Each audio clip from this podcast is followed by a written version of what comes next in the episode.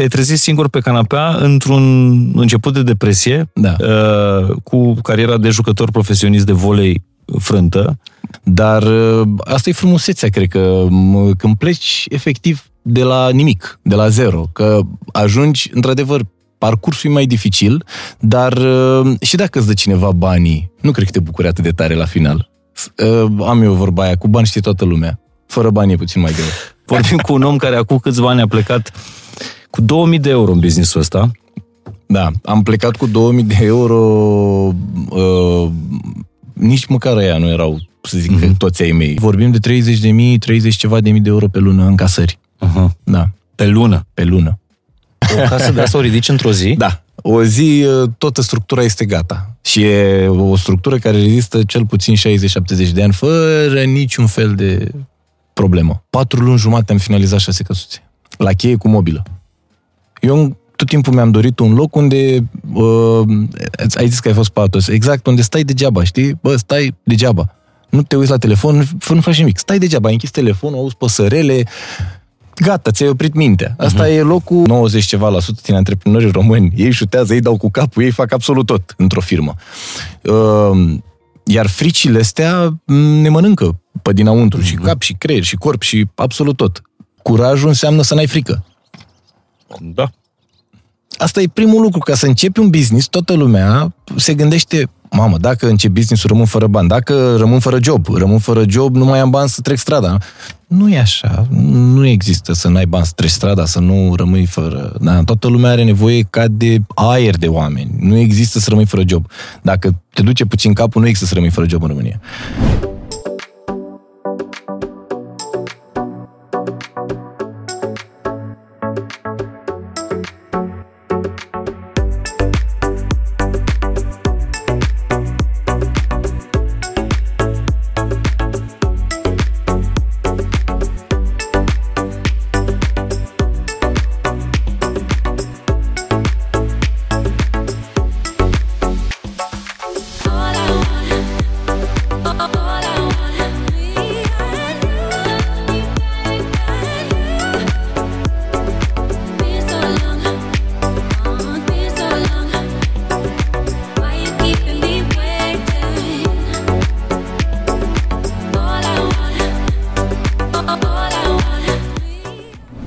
Salut, sunt Mihai Morar, bine ai venit la Fain și Simplu. Un episod în care, pentru care am fugit din uh, București, am fugit de vara asta caniculară din uh, București la doar o oră sub muntele Pleșuva, uh, pe Valea Prahovei, ne-am oprit la Comarnic, de altfel în spate și vedeți dealurile Comarnicului, aici unde o să vorbim uh, despre cât de importantă este ideea uh, e adevărat și execuția uh, și cum poți pleca uh, într-un business de la zero, cum poți să faci un business de la zero. Iar invitatul meu uh, tocmai construiește uh, cel mai mare resort de căsuțe modulare din România. Ce înseamnă asta, cum i-a venit ideea și cum a dat drumul uh, acestei afaceri exact la timpul potrivit. Când a început uh, pandemia, o să vorbim despre toate astea cu uh, Cristian Brânză, omul care uh, a fugit de București ca să uh, își spele uh, creierii și să le spele creierii uh, oamenilor din ce în ce mai stresați de, de capitală aici, la munte. Salut, Cristian, mulți ani pentru primire. Salut și bine ați venit. Sper să vă spăl și vouă un pic creierul acum, uh, măcar ora asta în care stăm împreună aici, că ne bucurăm de liniște. Și de răcoare. Da. Repet, am plecat din București la 36 de, de grade. Aici sunt undeva sub, uh, sub 30. Ne pregătim de, de apus. Apusul va fi în spatele acestor uh, căsuțe modulare. Da. Uh, nu știu dacă vă imaginați, dar c- casa asta pe terasa căreia uh, filmăm e o căsuță cu două dormitoare, da? Da. Dorm, dormitorul părinților și dormitorul copiilor, două băi, bucătărie, living și niște ferestre uh, foarte uh, înalte care, uh, care dau spre view ăsta uh, minunat. Și da. una dintre cele șase case care Da. sunt deja gata. Da, da. Mai avem încă șapte în construcție, dar ideea noastră a fost să pleci de acasă și să nu simți că îți lipsește nimic. Mhm. Ci doar să adăugăm lucruri. Pleci de acasă, vii aici, probabil, nu știu, dacă stai într-o casă puțin mai mare decât casa asta sau mult mai Mhm. mare, tot nu vei simți nevoia de mai mult spațiu. Că ai mai mult spațiu afară. Ai mai mult spațiu să alergi, ai mai Mhm. mult spațiu să uh, lași mintea să se relaxeze față de Bucureștiul ăla încărcat pe care îl cunoaștem cu toții și care ne-a încărcat prea mult, după părerea mea, în momentul de față. De altfel, o să vorbim cu, cu Cristian. Aici o să fie un orășel de căsuțe modulare. Tu vrei să faci vreo 50 și ceva, nu? Uh, La final. Doar aici, da, 50 și ceva. Doar aici, în da, locul ăsta. Da, da, da. Uh, Cred că nu mai e nimic mai sus de... E, e pădurea, nu? Da, ești în mijlocul pădurii, asta e frumos aici. Mai avem și în Bușteni, dar aici ești în mijlocul pădurii, ești mm-hmm. uitat de lume, ca să zic așa. Uh, În fața noastră doarme o pisică, uh, după pisică latră, latră un câine, nu-i pasă absolut deloc pisicii de Da. lătratul câinelui, că noi tragem un podcast, că vorbim despre antreprenoriat, că vorbim cu un om care acum câțiva ani a plecat cu 2000 de euro în businessul ăsta. Da, am plecat cu 2000 de euro, uh, nici măcar ăia nu erau, să zic, mm-hmm. toți ai mei, știi? Erau bani care trebuia să-mi ajungă pe două, trei luni, știi? Aia 2000 de euro. Erau bani pe care mă gândeam, băi, pun chiria, îmi plătesc uh, utilitățile și așa mai departe. Dar uh, la un moment dat uh, am hotărât, băi, hai să încerc o idee. Am început cu uh, ideea de a face poze pe magnet, că era cel mai la îndemână și cu 2000 de euro puteai să faci chestia asta, să știi. Adică, Și, și acum e foarte probabil să vă fi întâlnit cu, cu primul business al lui, uh, al lui Cristian uh, la evenimentele din viața voastră sau la evenimentele cor, corporate. Uh, Noi de acolo ne, Da. ne știm. Tu ai făcut, uh, uh, se, se num- se numește momentos. Momentos. Da. Acele uh, mașini vintage, basuri da, vintage, uh, transformate în cabină foto și Da. la final uh, îți luai o amintire de la evenimentul respectiv, un magnet. Exact, exact. Și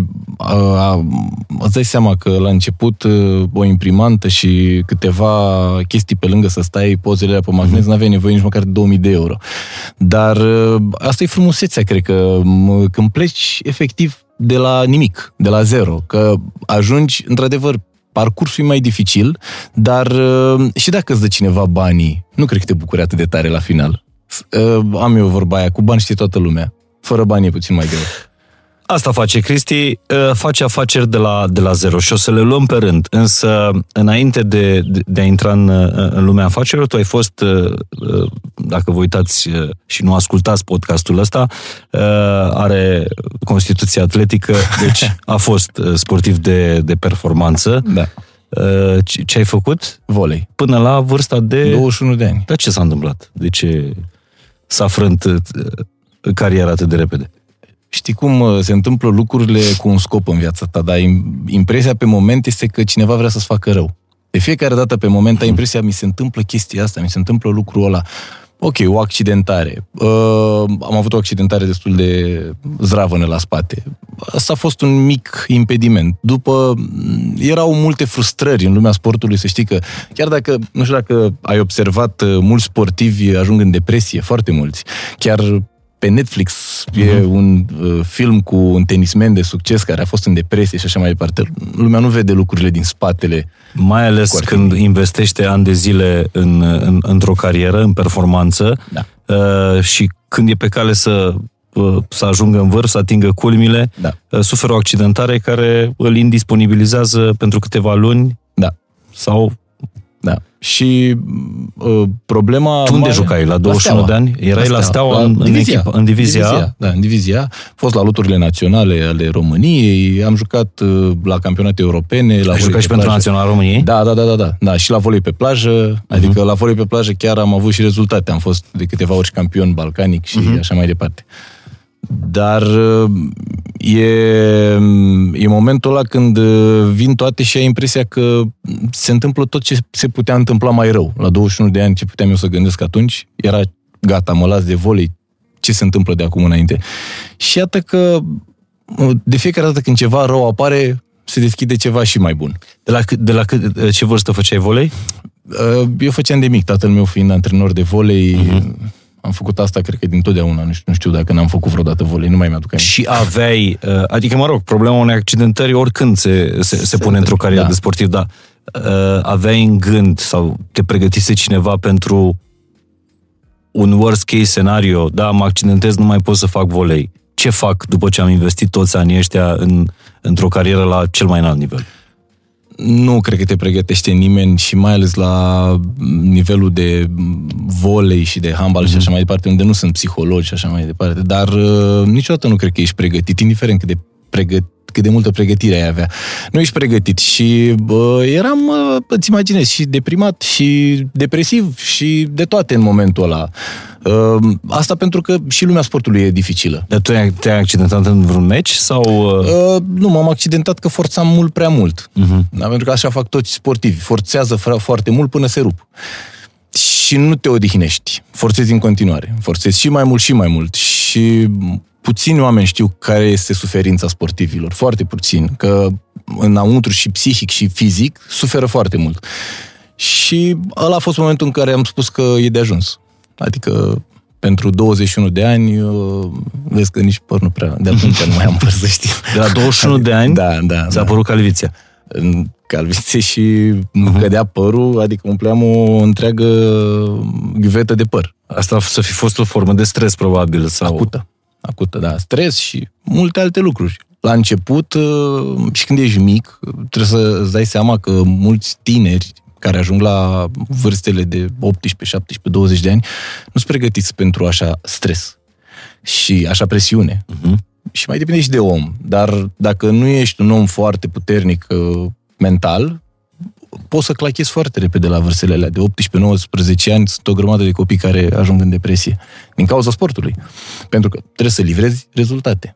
Și mai ales când joci în divizia A sau joci, jucam pe bani, adică vorbim de Erai bani. jucător profesionist, probabil nu câștigai cu un fotbalist de la Chindia Târgoviște, dar Nici pe departe, dar totuși ju- jucai pentru Steaua București și Da. probabil la vârsta aia aveai șanse să fii transferat și în străinătate. Categorii, categorii. Am jucat și la campioana uh, de atunci CVM Tomis Constanța, uh-huh. adică a- aveam speranțe, ca să zic așa, uh-huh. de a juca pe, la un nivel foarte înalt. Însă, Și te-ai trezit pe uh, canapeaua din casa părinți, stăteai cu părinții? Sau? nu, nu, nu, eram în chirie în București. Erai în într-o, chirie. într-o uh, garsonieră, țin minte și acum atât de bine garsoniera aia, plăteam vreo 7-800 de lei și îți dau cuvântul meu de onoare că din, din duș puteam să mă îmbrac direct, adică avea 16 metri pătrați toată garsoniera, adică era Pentru ceva... conformitate un pic mai mare decât celebra garsonieră din, uh, din Cluj. Dar uite că acum vorbim cu tine, cred că îmi dau seama de unde mi se trage mie că fac tiny house acum. Da, faci căsuțe mici. Foarte mici, da. De la, de la garsoniera în care Da. stăteai în chirie și Da. te-ai trezit singur pe canapea, avea canapea bănuiesc, nu? Atât. Și Doar că nu mai era altceva loc. tu având câți, uh, ce înălțime ai? Eu am 1,96, 1,95. Să acomodezi un 196 în Da. 16 metri pătrați, nu cred că... Da, da, cu bucătărie, cu tot. E, e foarte simplu. Da. Uh, și te-ai trezit singur pe canapea într-un început de depresie, Da. uh, cu cariera de jucător profesionist de volei frântă. Uh, cât ai stat în, în, în starea asta? Măi, eu în paralel uh, cu voleiul am mers un pic și cu partea asta de m, grafică, site-uri, uh, cochetam un pic. Când jucam volei, ră- eram, uh, chiar, chiar mi-aduc aminte cât de mulți râdeau de mine când mergeam cu calculatorul, că atunci pe vremea aia n-aveam laptopuri așa performante și mergeam cu calculatorul în cantonament, la Steaua, la Forban. Adică eu, și nu știu dacă ai fost la Forban vreodată, Uh, sus la la uh, zi pe la, pârâul spre- rece, pârâul rece, da. faci stânga Da, și da. mergi, știi, și de, ac- efectiv de acolo plecam cu o mașină armatei, că nu puteai să urci cu mașina Mhm. până acolo și ne lua, ne lăsa autocarul și cu mașina armatei, ea toți cărau gențile, eu căram calculatorul după mine. Monitor, unitate centrală, tastatură, da. Stăteam cu uh, actualul meu coleg uh, de business, era actualul meu, atunci actualul coleg de cameră, uh-huh. deci uh, am avut uh, continuitate cu el în uh, lumea businessului și îmi ținea routerul pe geam, că nu aveam uh internet, știi? Și am uh, combinat uh, cam 2 ani de zile afacerile cu voleiul. Deci erai antreprenor de, de La mic. 19 ani, cam așa, 18-19 ani. Am încercat. Și cu toate astea n-ai, n-ai reușit să, să, să eviți depresia. Uh, Pentru că în sport da. nimeni nu te pregătește pentru ieșire. toată lumea vrea să livrezi uh, când tu nu ești pregătit de asta și chiar am, uh, mă uitam la un film, ți nu știu, probabil l-ai văzut, King Richard. Mhm, normal. Este impecabil Despre filmul. tatăl surorilor uh, Williams. Williams. Este da. da. impecabil filmul, care uh, în momentul de față simt că efectiv orice antrenor și orice părinte ar trebui să învețe de la, de la uh, tatăl lor. Mhm. Adică, ai văzut, nu punea presiune, nu? Bucură-te. Da, noi, nu, la noi nu există așa ceva. Trebuie să livrezi, acum, a, astăzi, ai meci. Da? Și presiunea era mare că la 18 ani, 17 ani, banii uh, nu erau, pentru mine nu însemnau nimic banii. Erau niște bani de cheltuială, mai, Mhm. uh-huh. da, că nu aveam ce să acomodez, dar colegii mei aveau copii, aveau... Da? Și gândește-te că erai pus în fața unui punct foarte important din meci și dacă îl greșeai, pierdeau toți banii. Nu pierdeai doar tu banii. Asta este sportul de echipă.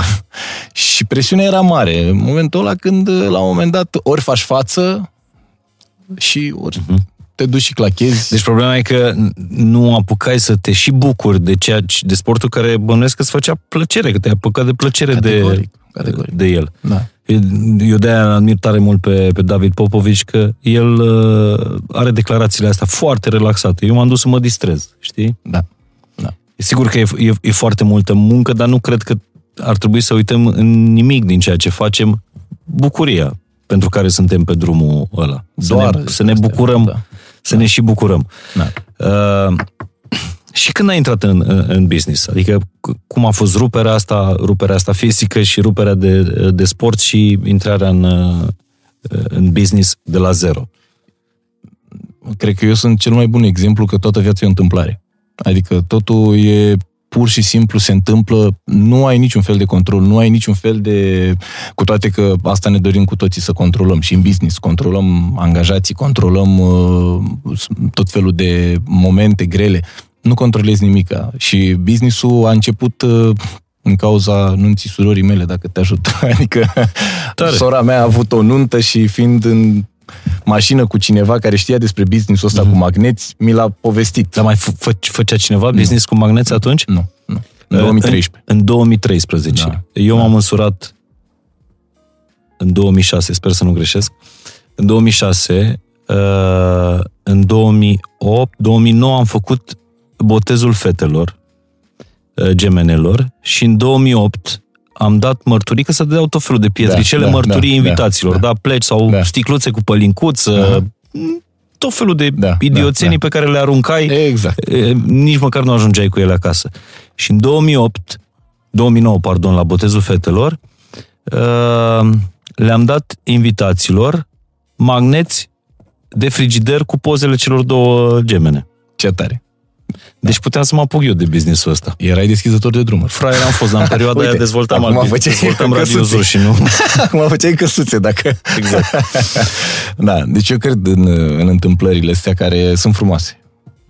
Deci la, la nunta uh, surorii tale ți-a venit prima oară ideea să, Da. să faci magneți de, de frigider cu pozele invitaților. pe loc. Pozele invitațiilor pe loc, asta era substanța. Exact. Că Exact. le făceam instant. Da. Și oamenii erau nebuniți, nu le venea să creadă. Deci când puneam pozele, deci am avut evenimente, pur și simplu am avut evenimente de uh, corporate, evenimente Așa. de fashion, unde veneau vedete și erau, wow, ce tare, nu ne Da. da. vine să credem. Pentru mine era o bucurie, dar nu înțelegeam ce se bucură atât de mult lumea. Dar era chiar un, uh, un moment frumos că plecai cu amintire, ți-o aduceai aminte după aia și în fiecare zi când deschideai frigiderul, Eu, eu țin minte perioada aia când businessul tău a, a bubuit și dacă stau să mă caut bine pe acasă, încă mai am magneți de Da. la evenimentele uh, de la Radio Zoo, am fost la toate. la evenimentele la care tu făceai, puneai pozele astea pe, pe magneți. Da. Am invitați care au fost la botezul fetelor. Gândește că da. sunt 13 ani de atunci, care încă mai au magneții cu ele două pe Da, frigider. da, Pozele da. sunt decolorate, dar Da, stau da, acolo. Da, da. ce amintiri păstrezi atât de mult timp? da, le arunci. Nici, da, niciuna. Da, da. Nici pe telefon, că e greu.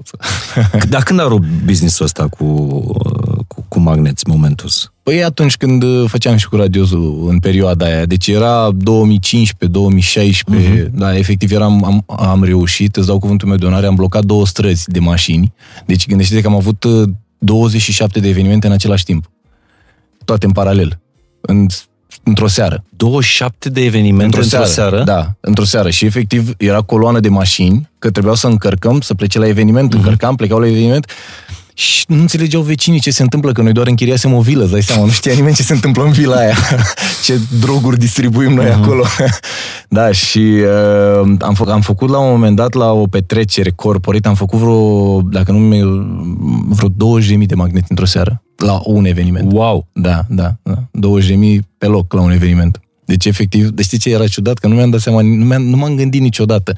Că aveam vreo 15-20 de panouri și imaginează că făceam o grămadă de poze, făceam 3-4 mii de poze și acum caută-te pe 15 panouri din ele, că nimeni nu se găsea, că toți se căutau pe fiecare panou, da, da, incredibil, incredibil. A fost un boom mare. A prins bine atunci. Câte, voi, voi aveți niște mini-basuri cu care mergeați acum, la... da, acum da, avem niște basuri, am, ne-am reinventat, uh-huh. ca să zic așa, da? dar basurile le-am luat când deja crescusem. Aveam un business solid și trebuia să venim cu ceva nou. Câți angajați uh, ai avut cel mai mult în Wow. business-ul ăsta? A- Angajați, angajați Sau erau... colaboratori? Colaboratorii erau, cred că, 100, ceva în genul, îți imaginezi, dar În știi ce? vremea când s- găseai personal ușor. Sau Știu, mai ușor decât Asta astăzi. era frumos, că erau foștii mei colegi de la Steaua care, care, care mă ajutau în, uh, în business. Adică, da, e, e foarte interesant când, când te uiți în spate. Știi? N-ai zice că ai cineva, hai să mă apuc de un business, să-l fac așa, se întâmplă lucruri. Nu? Trebuie să mergi înainte că se întâmplă lucruri pe parcurs. Și bănuiesc că a, a fost un business din care adunai și cash uh, foarte repede Da, da, pe în seara aia te plăteau la nuntă. Da, adică era... și făceai și petreceri corporate, da, de companii Da, și uh, petreceri private. De Nu, toate. botezuri ai făcut. Care e cel mai Orice. ciudat eveniment la care ați făcut poze pe... Mamă, toate De erau magnet. ciudate, mă, mă crezi, deci orice eveniment la care tu te duceai erau ciudați toți, pentru că imaginează la un moment dat, te duceai la o nuntă și am fost la nuntă și pun pariu că tu știi, pentru că uh, la voi în Maramureș nunțile de 500-600 de oameni. Exact, aia e o nuntă modestă. modestă. Da. Și acum imaginează-ți că ne cerea, eram chiar eu acolo, că în perioada aia chiar mă duceam să, să fac poze și eram Mhm. activ, adică chiar dacă aveam 100 de angajați, mă duceam și eu la evenimente. Și uh, mi-a cerut atunci, uh, uh, mi-au cerut nunta și mi-au zis, hai să mergem să facem poze cu toată lumea. Și m-am uitat așa de jur împrejur, erau vreo 600-700 de persoane, și am, băi, chiar cu toți? Cu toată lumea vreau să aibă toți poză cu mine și cu ei pe frigider. Deci nu-ți exagerez că toată noaptea am stat și am făcut poze cu ei, adică oamenii ăia nici măcar nu au dansat. La un A, moment. ăștia erau mirii. nu? Mirii mi-au mirii spus. practic au stat toată noaptea la panou și Nu la panou, la fiecare masă în parte, nu la Wow. panou. Deci gândește-te 600 de, de persoane. da, deci a fost uh, sunt multe, dar sunt foarte multe. Nu, nu-ți imaginezi, am fost la un eveniment la The Mission cu Armin Van Buren. Mhm. Și deci la un moment dat, cum să zic eu, uh, mituiam uh, bodyguards ca să-i facem o poză lui Armin și să-i trimitem uh, un magnetul. magnet. Mhm. Și În timpul show-ului în lui. timpul show-ului. Și aveam aparate destul de profesionale și am făcut, i-a făcut colegul meu o poză fix din pupitru, când stă el cu mâinile în aer. Un tun. Da, de da, ăsta. da, Mhm. da. Și am mituit noi toți, le-am dat la toți câte un magnet Mhm. și le-am promis câte ceva și a ajuns magnetul la Armin și am zis, băi, chiar Ar, Armin, uh-huh. Mhm. mai și când ia Armin magnetul și îl face așa. Deci eu am avut impresia că a ridicat cupa campionilor. știi? Și știi că la uh, toate evenimentele camerele sunt pe... Pe DJ. E, da, e pe DJ, dar era close-up, știi? Mhm. Și a luat magnetul și l-a ridicat. El probabil săracul cine știe, s-o fi gândit că e de la organizator. Mhm. E ceva organizat special, da? Au fost multe momente, multe. Frumoase, frumoase. Uh, dar businessul ăsta când, uh, când ți-a dat băt, bătăi de cap? În momentul în care a venit pandemia sau până, până în pandemie, când a apărut, nu știu, concurență sau nu spuneai problema de concurență? Eu tot timpul am spus uh, și spun și acum, concurența doar crește piața și te face să, să fii din ce în ce mai creativ și mai bun. Uh, Nu pot să spun că n- nu e neapărat. E o problemă că îți diminuezi cota de piață, prețul scade Uh-huh. foarte mult în momentul când apare concurența ca să-ți ia din clienți ce fac, scad prețul, tu devii nesustenabil și automat trebuie să găsești o formă sau alta să Adică nu o să-ți ascund la început, eram, ascundeam producțiile ca să nu le vadă lumea, că oamenii veneau și spuneau, cum faceți, cum faceți? Că nu le venea să creadă că în trei minute le iese magnetul. Și noi avem ceva aparatură specială. Era o imprimantă, îți dai seama. A, și aveați o imprimantă în... Bă, o imprimantă Da. da. care lăcuia la mine, uh-huh. lipai pe un magnet, îl tăiai și aia era, era simplu, uh-huh. putea să fac oricine, știi? Părea mai greu, dar era simplu. Orice pare greu dacă nu știi. Știi? Și a, a, m, aia a fost un punct de cotitură când a apărut concurența. Chiar a fost un punct de cotitură. Când a venit pandemia, l-am închis, că era al doilea punct de cotitură uh-huh. grav. Adică atunci chiar... Și ne-am focusat pe, pe ce facem acum. Noroc că pandemia uh, ți-a, ți-a, ți-a închis o cale, dar ți-a deschis o alta, Da. nesperat. Da. Când ți-a venit ideea să faci resorturi sau mini-resorturi din căsuțe modulare? Adică ceea ce faci acum în principal. Deci, ideea în sine, eu fiind un om creativ și mereu căutând lucruri noi, pentru că trebuia să fac asta și pentru momentul și pentru uh, partea de marketing pe care o facem, uh, pe Pinterest mi-au apărut zona asta de case, știi? Și nu știu dacă știți, dar sunt foarte mulți oameni pasionați de case Tiny, houses, da. E un... Dar nu, e- nu cred că există cineva în perioadele alea stresante să n-ajungi seara acasă să desfaci o, o, o bere sau un, un vin pe balcon și să cauți imagini cu căsuțe tiny houses pe Instagram sau pe, pe Pinterest. Nu cred că n-a făcut asta cineva. Da, ni- Sau că n-ai visat vreodată să ai o păieniță undeva la munte și să-ți faci o... A, cu câteva mii de euro îmi ridic o căsuță de asta. să știi, sunt foarte mulți. E, Acum, Da. pentru că sunt în business, îmi dau seama că mă sună foarte mult și mă întreabă, da, cum faceți? Da, vreau și eu să cumpăr una, da. Uh, și am și mulți prieteni care au fost pasionați de... E, cred că e ca aia cu cartonașe, știi cum fac oamenii, uh-huh. strâng tot felul de chestii, e o pasiune. Și pur și simplu m-a luat pasiunea asta, dar eu sunt un om care acționez. Adică, pasiune, pasiune, dar hai să mergem să le cumpărăm. Uh-huh. Adică, n-aveam niciun ban pus deoparte, uh, dar uh, am zis, ok, am mers momentos, uh, a funcționat bine, am reușit să fac puțin cash uh, să, înainte de pandemie, prin 2019. Dar Dar... Adică ai, ai avut nevoie de vreo 4-5 ani cu, cu business-ul cu magneți, Șase. cu evenimente, 6 ani ani, a funcționat. ca să pui niște bani deoparte. Da, banii deoparte eu, în general, le-am, i-am investit în imobiliare. Uh-huh. Orice ban, cumpăram ceva, orice ban, ca să rămân fără bani.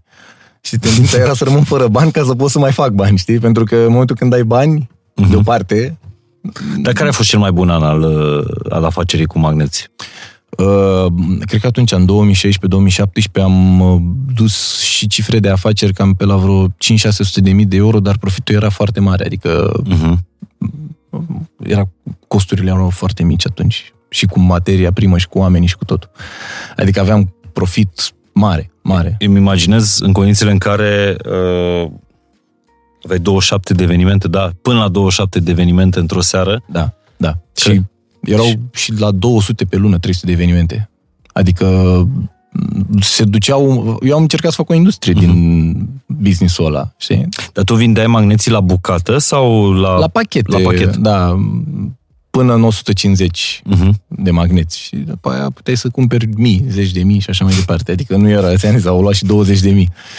Da, că m-a întrebat atunci, țin minte discuția, avem uh, 5 mii de invitați, uh, cam 3-4 magneți ar ajunge și eu stăteam și mă gândeam, 15 mii, măi, uh, e, e corect 15 mii? Da, 15, 20. Păi hai să facem. Ce? nu facem noi 20 de mii? Tare. Românii cheltuiesc, m-am prins, mai ales pentru evenimentele private, dar și pentru multe dintre cele corpore, cheltuiesc fără limită. Da, nu da. există limită la candy bar, uh, Da, da. magneți, uh, cabină foto. Acum am văzut că uh, la, la evenimentele private e, e asta cu camera 360 de L-am grade. avut și noi. Ați avut și de asta. Cum 4 ani. Da? 3-4 ani, da. Acum mi se pare că e un standard. Adică Da, da, da. E un nou trend. E un nou trend. Dar uh, e obositor, să știi. E foarte obositor.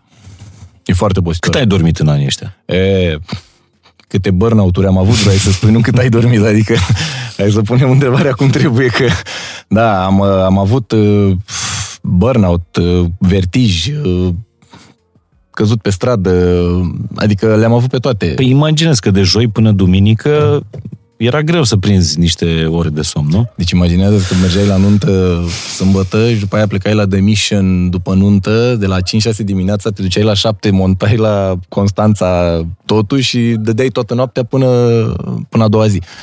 Erai tânăr. Crunt. bătrân, tânăr bătrân. Știi cum îmi spuneau prietenii, copil bătrân. Mm-hmm. Adică e obositor. E obositor.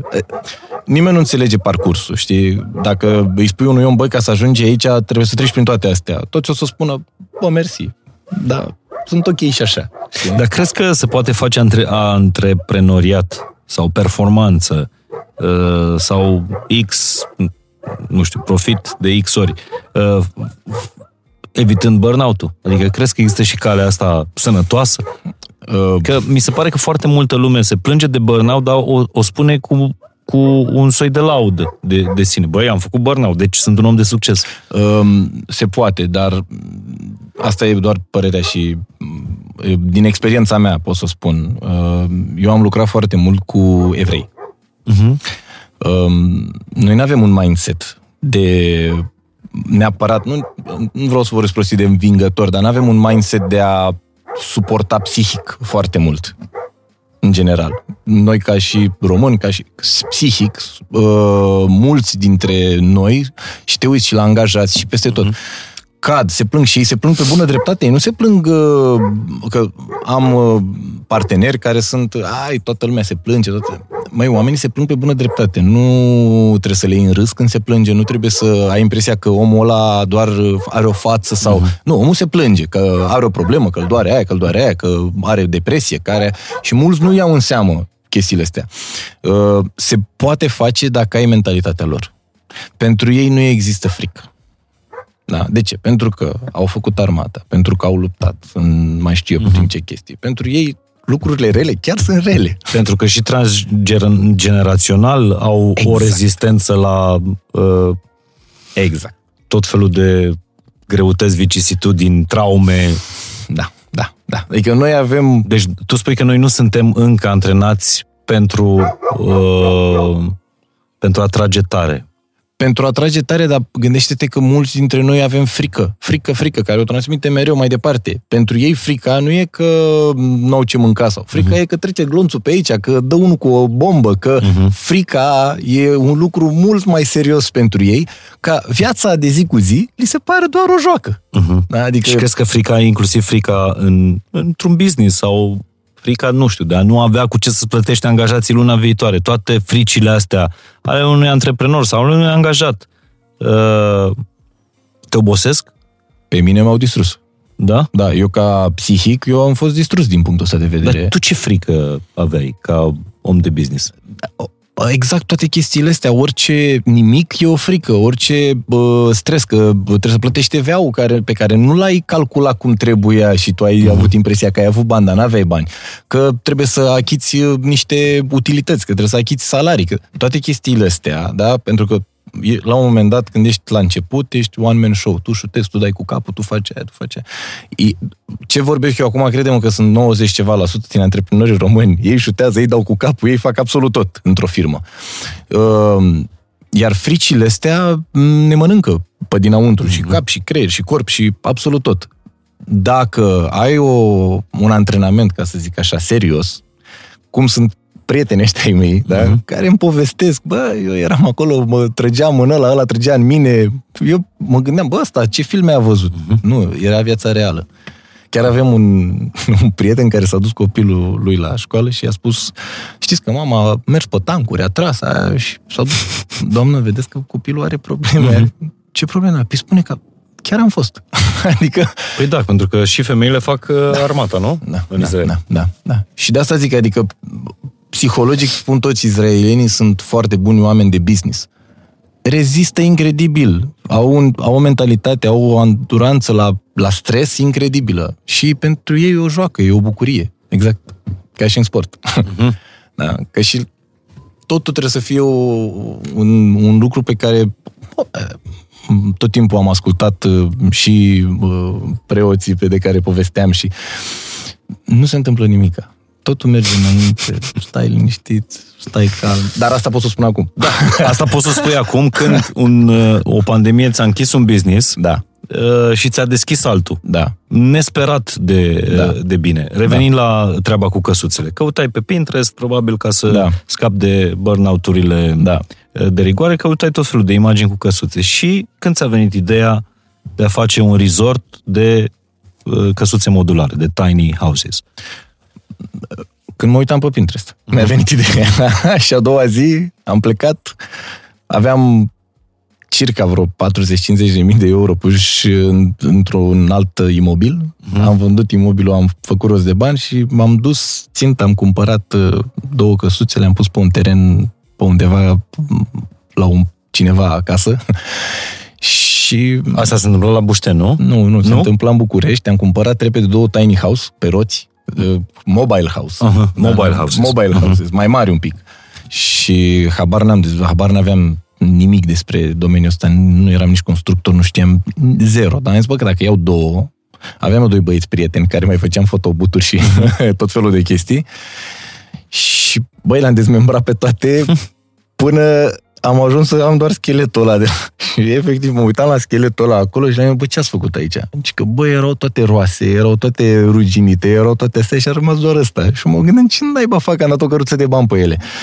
Tu le-ai luat la mâna a doua. Da, clar, Da. da. clar. La mâna a doua să văd de fapt cum sunt făcute, să văd... Mm-hmm. Dar eu chiar am văzut cum sunt făcute, că le-am dezmembrat până la ultimul șurub și a- n-am rămas nimic din ele. Dar uh, de asta zic eu că de la zero. Gândește-te că am refăcut căsuțele cu bani, adică m-au costat dublu, încă am mai plătit încă 50.000 ca să fac mm-hmm. căsuțele pe care le luasem cu 50.000 și uh, n-aveam bani de teren. N-aveam efectiv bani de niciun teren, de nimic. Dar m-am dus prin Bușteni, prin Sinaia, prin... și mă uitam pe stradă. Și la un moment dat am intrat la un domn într-o pensiune și am zis, "Mă, terenul ăsta al cui e? Păi e al meu. Nu vreți să-l închiriați? Omul s-a uitat la mine, a zis, bă, ce așa stă degeaba? Da, da, a- m-a, m-a văzut mai tânăr, a zis, uh-huh. ce poate să fie? Hai, tu te pune și tu, i-ai zis, domnule, nu-ți deranjezi teren, nu-ți fac absolut nimic, sunt pe roți, sunt niște rulote. Le-am ca să înțeleagă că zicea mobile house și tiny house, nu înțelegea. Uh-huh. Și uh, asta îți spun că trebuie doar să cauți. Și dar ce ți-a plăcut la terenul ăla? Mă, era un view frumos, dar a fost fanică. Așa asta e o întâmplare fanică. Eu efectiv vedeam cel mai frumos lucru din viața mea, terenul ăla, și când m-am dus cu părinții și cu soția și așa, și se uitau la mine și spuneau, "Mm, da, e ok. Deci efectiv mă uitam la Da, ei. din câte ți minte din fotografii, se vedea, nu? Se vedea Caraimanul Măi, se vede direct m- în față muntele frontal, adică se vede frumos, dar e între case, adică nu-i ca aici, nu, nu vezi natura, deci Da, da, da, da. împrejur, nu e și băgat- nici liniștea de aici, bănuiesc. Da, e liniște, dar e între case, ești băgat așa pe o străduță micuță, nu e... Dar view se vedea super. Plus față de asta, terenul era vraiște, era gunoi, era cu gunoi pe el, era urât. Era... Dar eu am văzut potențialul acolo și când eh, bufin- mă bufinește râsul că eu le spuneam că o să pun acolo vreo, pe terenul ăla mic, eh, vreo patru case sau trei case, nu, trei case. Și îmi spuneau, Doamne, cum să pui pe terenul ăsta trei case? Era, vorbim de 500 de metri pătrați, nu? Uh-huh. Imagina de la 500 de metri trei case. Acum am șase pe terenul ăla. Deci ai reușit să, să pui șase case pe cin, în 500 de metri pătrați. Da. Fără să te simți claustrat. Nimeni, nimeni. N-am niciun fel de reproș la adresa caselor din partea clienților, mă refer. În ce, în ce zi ai reușit să pui casele? În ce an? Deci, 19, m, 20 martie 2020. Eu cred că e fi- fix ziua în care Da. au intrat... uh, Da, toate nu? restricțiile, lockdown. 19 martie 2020 e ziua în care au intrat toate restricțiile, lockdown-ul. Da, da. Și am avut noroc, cu o zi înainte am mutat de lockdown, că am, am au putut să vină să le care cu tirul. Că le-am luat de la București, de unde le făcusem, să le car la... Pentru Fix că cu o zi. altfel Nu mai puteam să le car. nu mai puteai să le cari în București, trebuia să mai aștepți încă uh, două luni. Două, trei luni. Uh, Te-am întrebat asta pentru că n- nimic nu e întâmplător, după cum o observați. Deci s-a închis business-ul cu evenimente, ai reușit în ziua în care a început carantina să pui două căsuțe mobile la poalele Caraimanului. Da. Uh, Când ai reușit să le închiriezi prima oară? Când a început să meargă business-ul. Deci, îți imaginezi că stăteam și ne uitam la ele și spuneam, băi, ce facem cu căsuțele astea? Și la un moment dat am zis, băi, bușteni, e frumos, noi stăm acasă, hai să mergem, stăm noi în ele, uh-huh. că, na, ce să facem? Și îți dai seama, am stat acolo, ce, să- am pus poze, filmulețe. Deci, efectiv, mă suna lumea să le fac uh, foaie din aia, uh-huh. să vină acolo ca și când lucrează la noi. Și am zis, bă, hai să nu exagerăm, hai să lăsăm, dar la 1 iunie, când s-au dat drumul la restricții, am avut, uh, m, la Bușteni, sincer, am dat, am bătut recordul, am avut 96% grad de ocupare într-o lună, pe, pe tot resortul când l-am finalizat. Wow. Deci în decembrie am finalizat 13 căsuțe, nu 2, 3, 13. În decembrie 2020. În decembrie 2020 am finalizat tot resortul, complet. Și am avut 96% în ianuarie, grad de ocupare. Wow. Era perioada când, uh, oricum n-aveai voie să pleci nicăieri altundeva. Da, Uh, nu puteai să ieși din țară. Nu puteai să ieși din, uh, din țară și ai început să, să închiriezi. Deci ai lansat business-ul ăsta exact după ce lumea uh, începea să s- nu să-și urească, să-și urească membrii familiei, să se urească pe sine Da, în, între patru pereți în, Da. în, în orașe. da. Deci cred că vara aia, în- dacă aveai probabil 20 de căsuțe, 20 le închiriai pe Puteam noapte. să am și cred că 100. Deci era efectiv, nu aveai, tu tu înțelegi, 96% înseamnă să n-ai aproape nicio zi liberă în toată luna, în toate căsuțele. 96%, adică era o zi așa, când și când. Și a mers tot așa, adică s-a ținut business-ul sus. Și era și tipul de turist pe care l-a cerut cumva pa- pandemia, pentru că mulți, multora le era teamă să se cazeze în hoteluri, Da, da. să iasă la micul dejun. Da. Toată lumea a, a căutat ieșiri de astea, evadări de astea, retreat-uri, unde să fii cât mai departe de... Exact. Exact. Și gândește-te că în România nu ai în momentul de față un loc unde să închiriezi o casă. Nu există în România o casă pentru două persoane. Vreau două persoane să stau, eu cu soția, eu cu iubita, uh-huh. eu singur. Da? Vreau să stau într-o casă cu terasă și cu grădina mea, să fac grătar afară, uh-huh. Dar pentru două persoane. Nu există în România. Dar cum ai reușit de la două căsuțe pe care, mă rog, A, le-ai alea pus două, pe da, roți? da, da, da. Uh, cum ai reușit să ajungi la sfârșitul anului la 13 căsuțe la Bușteni? Asta e ce îți povesteam, că nu trebuie să ai bani. Da? Asta e trebuie. Trebuie Păi doar da. să ai idei. Uh, M-a ajutat și contextul, pentru că au fost foarte multe, uh, foarte mult ajutor de la stat și dacă ți minte, au dat atunci adică, Granturi, nu? Sau... Da, adică pentru mine pandemia nu era chiar așa un moment rău. Uh-huh. Că au venit câteva sute de mii de euro doar ajutor de la stat pe granturile uh-huh. pe care le dădeau și erau bani gratis. Pentru că ți, uh, ți se dusese în cap business-ul cu evenimente. Da, nu? eu aveam business cu evenimente, aveam uh-huh. și primeam pe ce lucrasem în urmă, primeam bani de la stat. Uh-huh. Da, pe uh, agenția de marketing, pe că am și o agenție de marketing și, și a- amândouă primeam bani din toate părțile, de peste tot. și eram, oh, uite ce bine ce bine primit sunt. Și uh, a fost interesant că... Dar tu te-ai plâns vreodată de, că, de a veni pandemia? Că eu țin minte atitudinea oamenilor, mult, a multora dintre oamenii de afaceri. Și asta mi se pare o chestie mișto la tine. Nu te-am auzit plângându-te de sistem, de legislație, de controle, de... Nu, Așa mai departe. Nu, a fost... uh, Cum trebuia să mulțumesc? Adică eu, din potrivă, trebuia să zic mersi pentru tot ce se întâmplă, că... uh, Bine, eu am... f- Ce să zic, în prima zi de pandemie, eu chemam pe toți acasă, făceam filmări, chestii, tot felul, ne gândeam cum să ieșim din toată povestea aia cu pandemia, știi? Dar uh, nu cred că în momentul când suferă toți, nici n-ai ce să te plângi, că Bă, era suferință peste tot, adică nu era doar la tine. Ziceai, bă, uite, are la ceva cu mine sau nu merge mie business Da, dar la tine era, mi se pare mai mult decât suferință. E- Erau idei și începusei deja să lucrezi la, la ele. Adică Da, nu ți-a fost teamă, nu, nu am văzut teamă aici. Bă, Da. hai să vedem, poate ne mai închid încă o dată, poate mai vine valul nu știu care. Tu ai dat Da. în, mai departe cu business-ul. cred că acolo la Bușteni era o energie bună, știi, că am stat efectiv acolo, mă uitam la munte, în fiecare zi te trezeai cu muntele în față și parcă nu trecea timpul ca în București, știi, când stăteai claustrofob acolo într-un Deci tu apartament. lockdown-ul acolo l-ai petrecut? Da, da, da, tot lockdown-ul am stat în Bușteni. Mai știi ca moșii care mai fac ceva la, la, la căsuță, îi mai Se dădeam pare un pic, chiar mai- tare, nici nu aveați copil pe vremea aia. N-aveam copil, da. Eram mai, uh, mai ușor. Dar uh, au venit oameni după ce am investit banii ăștia care au crezut în idee. Au venit acolo și au zis, bă, ce mișto e aici. ce marfă, îmi place ideea, hai că vin și eu lângă tine. Începusem cu cele două căsuțe, uh-huh. mai luasem niște bani de la stat, am început încă trei căsuțe, dar m, așa, cu țărâita mai făceam, mai uh-huh. făceam ceva la ele. Era și mâna de lucru ieftină, că toată lumea n-avea de lucru. Și uh, au apărut uh, niște prieteni care au zis, băi, e foarte tare, ne place ce faci aici, vrem și noi să ne băgăm. Hai că venim lângă tine. Uh-huh. Și ce le-ai promis? Mai, mai, asta e frumos, că trebuie să știi să-ți evaluezi business-ul, știi? Pentru că, de obicei, când investești uh, niște bani pe care ai uh, pe care, pe care, de care n-ai nevoie pentru nevoile zilnice, Da. uh, te gândești care e randamentul. Și Da. sunt unii care zic, dacă investești la noi, ai 8% pe an. Da. Dacă investești la noi, nu-ți garantăm nimic, dar poți să îți dublezi în 2 ani. Corect, corect. Um, Acum depinde în ce moment al business-ului vii.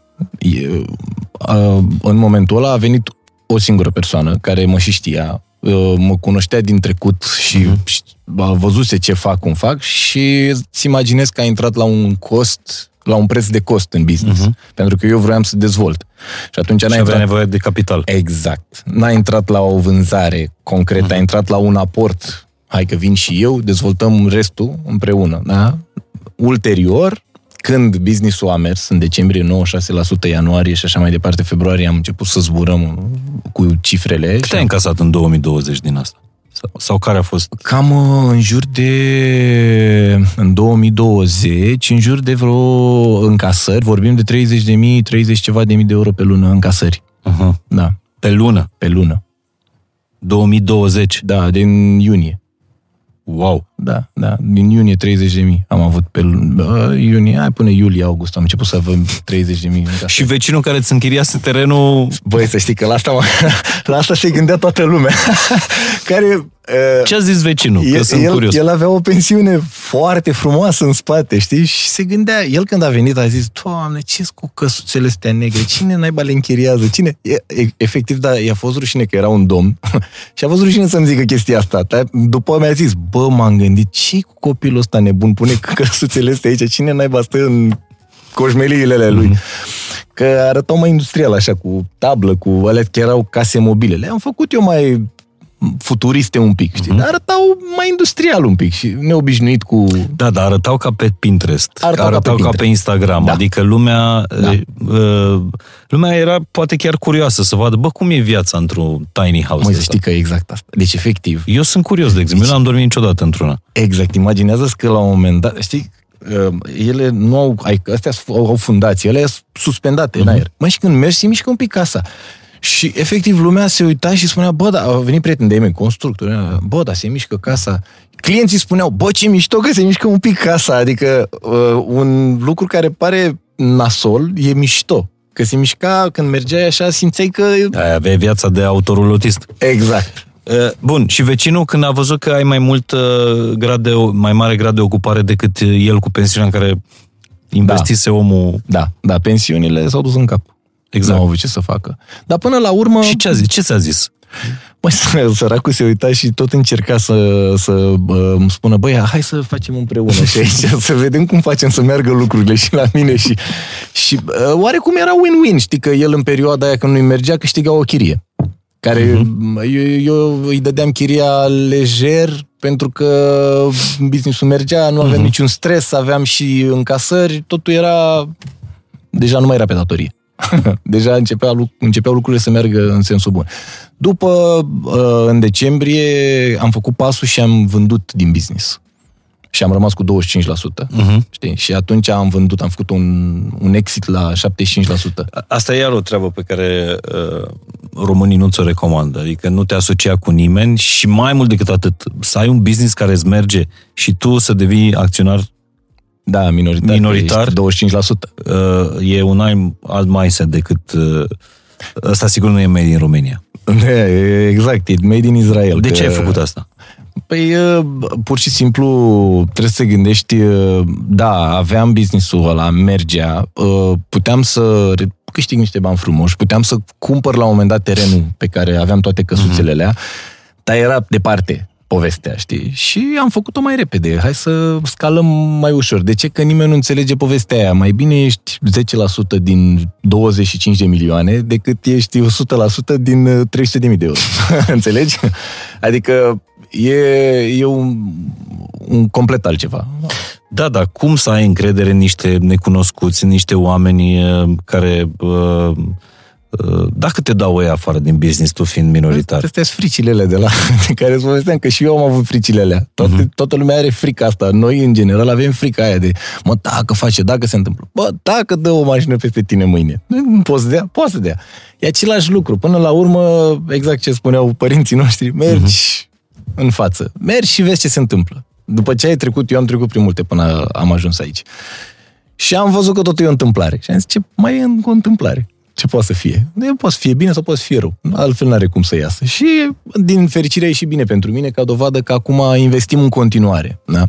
Și în continuare căutăm alți investitori. Adică vor să vină alții și alții. Și mi-a zis Cristi, nu știu dacă zice și, și public chestia asta, că în momentul ăsta cauți să dezvolți conceptul ăsta de resorturi de căsuțe modula- modulare în Portugalia și Spania, cauți terenuri? Da, am căutat, suntem în discuții avansate cu niște proprietari de acolo, avem discuții și cu ambasadele de la noi din uh-huh. ambele țări, uh, unde chiar, uite, asta e o chestie care nu știu dacă foarte multă lume știe.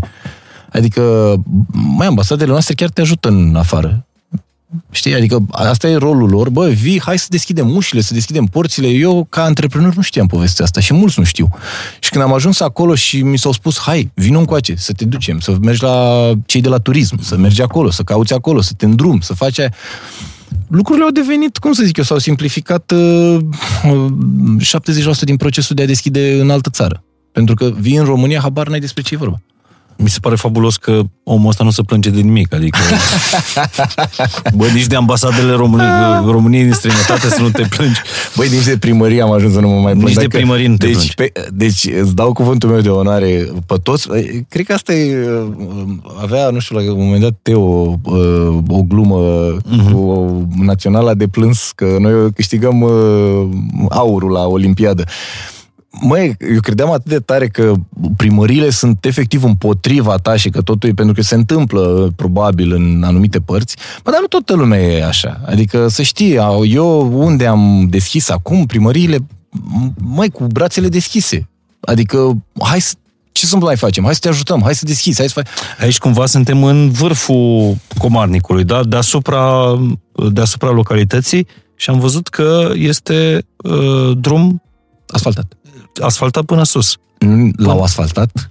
L-a asfaltat primăria da, sau tu? Da, primăria, tot. tot. A, primăria asfaltează, primăria efectiv uh, toate avizele, toate autorizațiile, tot, tot, tot, tot, tot. Ei mă încurajează, ei îmi spun cum să fac, unde să fac, unde să nu fac.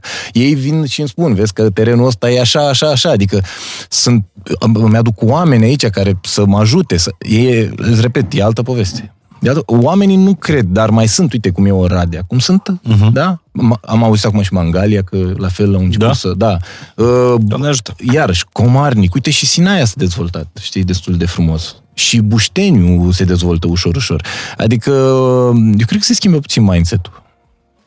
Hai să ne întoarcem la, apropo, inclusiv discuția asta ar putea să, să schimbe mindset-ul sau mă, m- să dărâme niște prejudecăți de astea, că toți se spun în România, toți se spun beți în roate, da. Da. că nu-i bine să te asociezi cu nimeni, da. Da. că să nu renunți. Știi că era o, o grămadă de oameni de afaceri din România mi-au zis, bă, niciodată, în niciun business, chiar dacă ești asociat, să n-ai mai puțin de 60%. Și să nu-i credit. Și să nu iei credit îți ia și banca așa mai departe. Casa. Da, adică Revenind la povestea uh, resorturilor tale de, de, de căsuțe, cum te-ai hotărât să-l faci pe al doilea? Sau când te-ai hotărât să-l faci pe al doilea? vânzarea primului era pasul către al doilea. Adică, m, îți imaginezi, în momentul când faci un selling, îți încasezi niște bani, uh-huh. da? Practic, cu banii trebuie neapărat să-i faci ceva cu ei. Ți-am zis că mi-e place uh-huh. să rămân fără. Adică ăsta e scopul, știi? Să rămâi fără ca să te simți mereu motivat. Uh, și Și am început uh, la Comarnic. Mi s-a părut că la o oră de București nimeni nu știe de minunăția asta de oraș. Habar nu aveam nici eu, crede-mă. Dar am căutat vreo două, trei luni, așa, prin țară, terenuri, aproape de București și când am ajuns aici am rămas uh, stupefiat. Am zis, băi, e incredibil de frumos orașul ăsta. Nimeni n-a investit în el. Nimeni, nu înțeleg de ce, nu mă întreba. Nu cred că există- Turistic. Nu mă, da, uh-huh. nu cred că există, nici industrial. Și are străzi, are asfalt peste tot, deci e asfaltat nu doar la noi, peste tot. Da? Are utilități, are absolut tot. Uh, Pentru noi, Comarnic e, e strict un oraș de tranzit. Da. Și ăla unde se blochează, Da. Uh, unde se Da, blochează da. drumurile noastre către munte. Dar acum eu chiar l-am blocat, că vii aici, știi? Nu te mai duci mai departe, am pus și o barieră și intri la Comarnic, parchezi aici. Da, e un, uh, un oraș unde poate să, să crească turistic uh, totul extraordinar. Și nu cred că doar Comarnic, cred că sunt o grămadă. Da, Înainte să te apuci de construcția acestor căsuțe de unde, din fața cărora uh, f- uh, filmăm podcastul ăsta, uh, ce ți-ai dorit aici? Când ai văzut terenul, l-ai găsit, bănuiesc că l-ai găsit și ieftin, că Da, da, încă nu-i dezvoltat. Da. Dar acum nu mai e așa ieftin, că l-am dezvoltat noi. Uh, Măi, conceptul nostru e simplu. Uh, ți-am zis, tot parcursul ăsta mi-am dat seama că mm, era doar vina mea, că eram atât de stresat și mi-am dat seama că tot eu trebuie să vindec toată povestea asta. Și atunci am zis, bă, hai să fac un loc. Eu tot timpul mi-am dorit un loc unde uh, ai zis că ai fost patos, exact, unde stai degeaba, știi? Bă, stai degeaba. Nu te uiți la telefon, nu, nu faci nimic. Stai degeaba, ai închis telefonul, auzi păsărele, gata, ți-ai oprit mintea. Asta uh-huh. e locul în uh, toată lumea se promovează. Hai să facem hiking, hai să facem. Bă, nu, nu vreau. Eu vreau să stau. Efectiv. asta zice un sportiv. Da, eu vreau să stau. Am zis, bă, și- cu, cu sportul la fel, băi, te duci la Olimpiade, muncești, alergi. Vorbeam cu Ana Brânză, mi-e prietenă uh-huh. bună și ea primul lucru care îl face când vine acasă este să stea. Firesc. Vrea să stea, să nu facă nimic. Da? Deci, conceptul nostru este un concept de căsuțe în care ai absolut totul aici. Nici măcar să te deplasezi pentru mâncare nu trebuie. Nu te duci nicăieri, ți venim noi să te aducem aici mâncarea. Ce vrei, cum vrei, să facem noi. În condițiile în care nu ai un, un restaurant Nu. sau uh, mic dejun, Uh, Totul vine la comandă, avem firme care ți aduc aici tot ce vrei să mănânci. și micul îți gătești dejun. tu? Sau... Nu, nu-ți gătești nu? tu. Nu, tu doar mănânci aici la masă unde stăm și noi acum. Ok. Vin complet cu totul ți le pun pe masă, mănânci aici, vin le iau, dar tu stai, te așezi, mănânci, te duci, te culci, te relaxezi, faci în curând o baie în piscină și atât. În câte luni ai ridicat uh, astea șase căsuțe și văd că mai sunt unele în, uh, în Șapte, construcție. da, le terminăm luna viitoare. Uh, de ridicat ți-am zis că într-o zi le ridic. Nu e... O casă de asta o ridici într-o zi? Da. O zi, uh, toată structura este gata. Și e o structură care rezistă cel puțin 60-70 de ani, fără niciun fel de problemă. Structurile astea, structuri uh-huh. metalice. E o structură metalică. Structură metalică. Cu fundație. Da. Cu fundație, cu tot ce trebuie. Da, aici am vrut să facem un village, un uh-huh. oraș în oraș, un sătuc micuț. Uh-huh. Uh, patru luni jumate am finalizat șase căsuțe. La cheie cu mobilă. Wow. Da. da. Cu infrastructură. Utilități. Și aici nu te plângi de mâna de lucru, că n-ai personal, că n-are cine să... Eu, dacă nu te plângi până la sfârșitul podcastului, o să, să te bănuiesc de... Da. Uh, iarăși n-am cum să mă plâng aici că la Comarnic e un oraș care livrează pentru toată Valea Prahovei oameni. Da? Da, Comarnicul este orașul care pompează forță de muncă pe toată Valea Prahovei. Și toți sunt încântați să se întoarcă să lucreze în Comarnic, uh-huh. acasă. Uh, Câmpina, iarăși, este un oraș foarte aproape de Comarnic, unde o grămadă de oameni vin să, să lucreze în tot felul de domenii. Și uh, am găsit aici echipe, dar, îți repet, cu ajutorul și al autorităților locale, care știu care, știi, Aici trebuie să știi, când vii într-un oraș, trebuie să cineva să te ghideze un pic, să-ți dea direcția, știi? Pentru că poți să gafezi mult. Da, Iar autoritățile locale sunt, uh, sunt foarte importante. Primăria e m, incredibil de importantă în toată ecuația de tot ce se întâmplă în, uh, în zona asta. Pe asta n-am auzit-o să-ți recomande primăria echipe de muncitori. Da, da, da, da, da, da, da. Mi se pare foarte da, tare. Da, da. Asta chiar n-am mai auzit. Da, e foarte... bă, De obicei, orice oraș, mai ales orașele puțin mai mici, așa, au uh, cam unul sau doi care s- pe tot orașul, știi? Că nu ai 100 de firme, știi?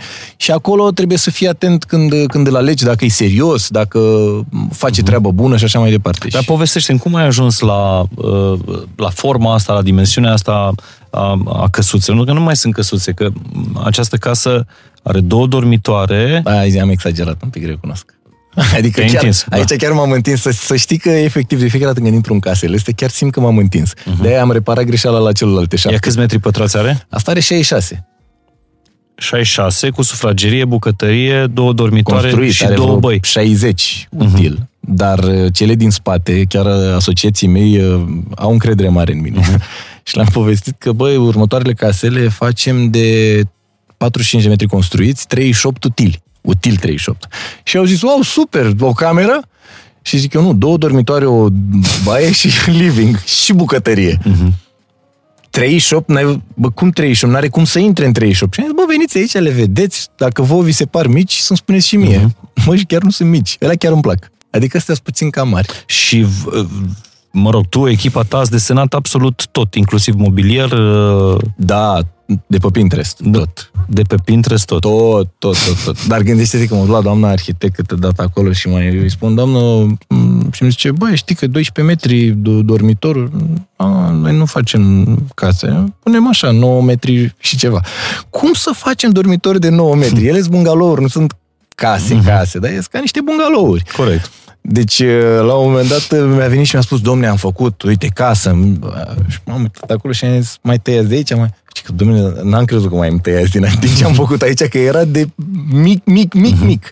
Dar de ce ai vrut să iasă mic, mic, mic? În primul rând pentru costuri bănuiesc și Dar să... nici nu m-am gândit la costuri, Nu? mă crezi? Nici nu m-am gândit la costuri. Eu, pur și simplu, cred că e o plăcere nebună de-a mea de a fi eficient. Da, Adică, Mhm. cred că de la garsoniera aia se trage. Acum că vorbeam cu tine, cred că mi-am dat seama de unde vine. Deci uh, eu îl bănuiesc că e în spatele garsonierei, scandalului cu garsoniera de la Cluj. Cristian Băi. Brânză, cred că a vrut să facă un test să vadă dacă... Deci fix, Lumea. cred că era mai mică decât aia de la... Aia cât avea? 11 metri pătrați. Asta avea 16. Imaginează-ți, da. Dar trebuie să fii eficient și uh, dacă te uiți foarte mult pe Netflix și pe toate canalele astea, mulți au început să trăiască eficient, uh-huh. să locuiască eficient în tiny homes, în uh, campere, în tot felul de căsuțe foarte mici. Cu tot felul de... Așa este. Da. Și să poate. Se Bine, poate. noi românii suntem obișnuiți să... Adică nu, ș- nu știm viața asta pe minimalism, așa. Pe minimalism, da. Asta e conceptul nostru. Uh, noi suntem învățați să punem deoparte, să ținem, las că nu știi când îți folosește, să avem punga cu pungi Da. și așa mai departe. Da, Dar da. îți dai seama că fără poți trăi și fără astea. Da, clar. adică, clar. uite, ce trebuie ca să, Da, da, ca să speli creierii. da. Uh, deci, astea le-ai făcut în patru luni de zile, le-ai, le-ai ridicat. Practic, o casă de asta se ridică în, în, într-o zi. De ridicat După le-am care? ridicat pe toate, da, repede, că avem o echipă Mhm. cu 2-3 oameni, ridici o casă într-o zi. Cu 2-3 oameni. Ca să Mhm. îți dau exact. Adică nu ai nevoie de 100 de oameni să ridici o astfel de casă. Și cu etaj, adică e mai complicat asta decât Mhm. aia altă. Aia altă în jumătate de zi. A, cine sunt oamenii care vin aici? Clienții. Uh-huh. Cine sunt oamenii care caută asta? În general, în general oamenii cu copii.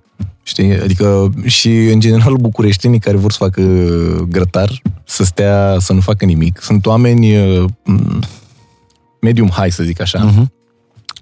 care muncesc mult și eu pe asta m-am bazat. Am zis, bă, e nișa aia care, bă, e sătulă, nu vrea să se ducă, să... Mai sunt oameni care se duc pe munte, știi? Care se duc pe tot felul de uh, excursii, de chestii de genul ăsta. Și eu m-am gândit, băi, eu m-am dus vreodată, niciodată nu m-am dus pe munte, nu m-am plimbat. Odată așa, și atunci am zis cu mașina, dacă se poate, știi? Adică am fost Cred că ți-a lăsat traume mari sportul ăsta. da, nu vrei da, să... da, nu, nu, efectiv, n-am vrut să mai fac nimic. Mm-hmm. Și am zis, bă, da, ori mai fi mă și alții ca mine, că multă lume lucrează în București. La mă uitam la Oracle și la câți mm-hmm. oameni stresați și obosiți și...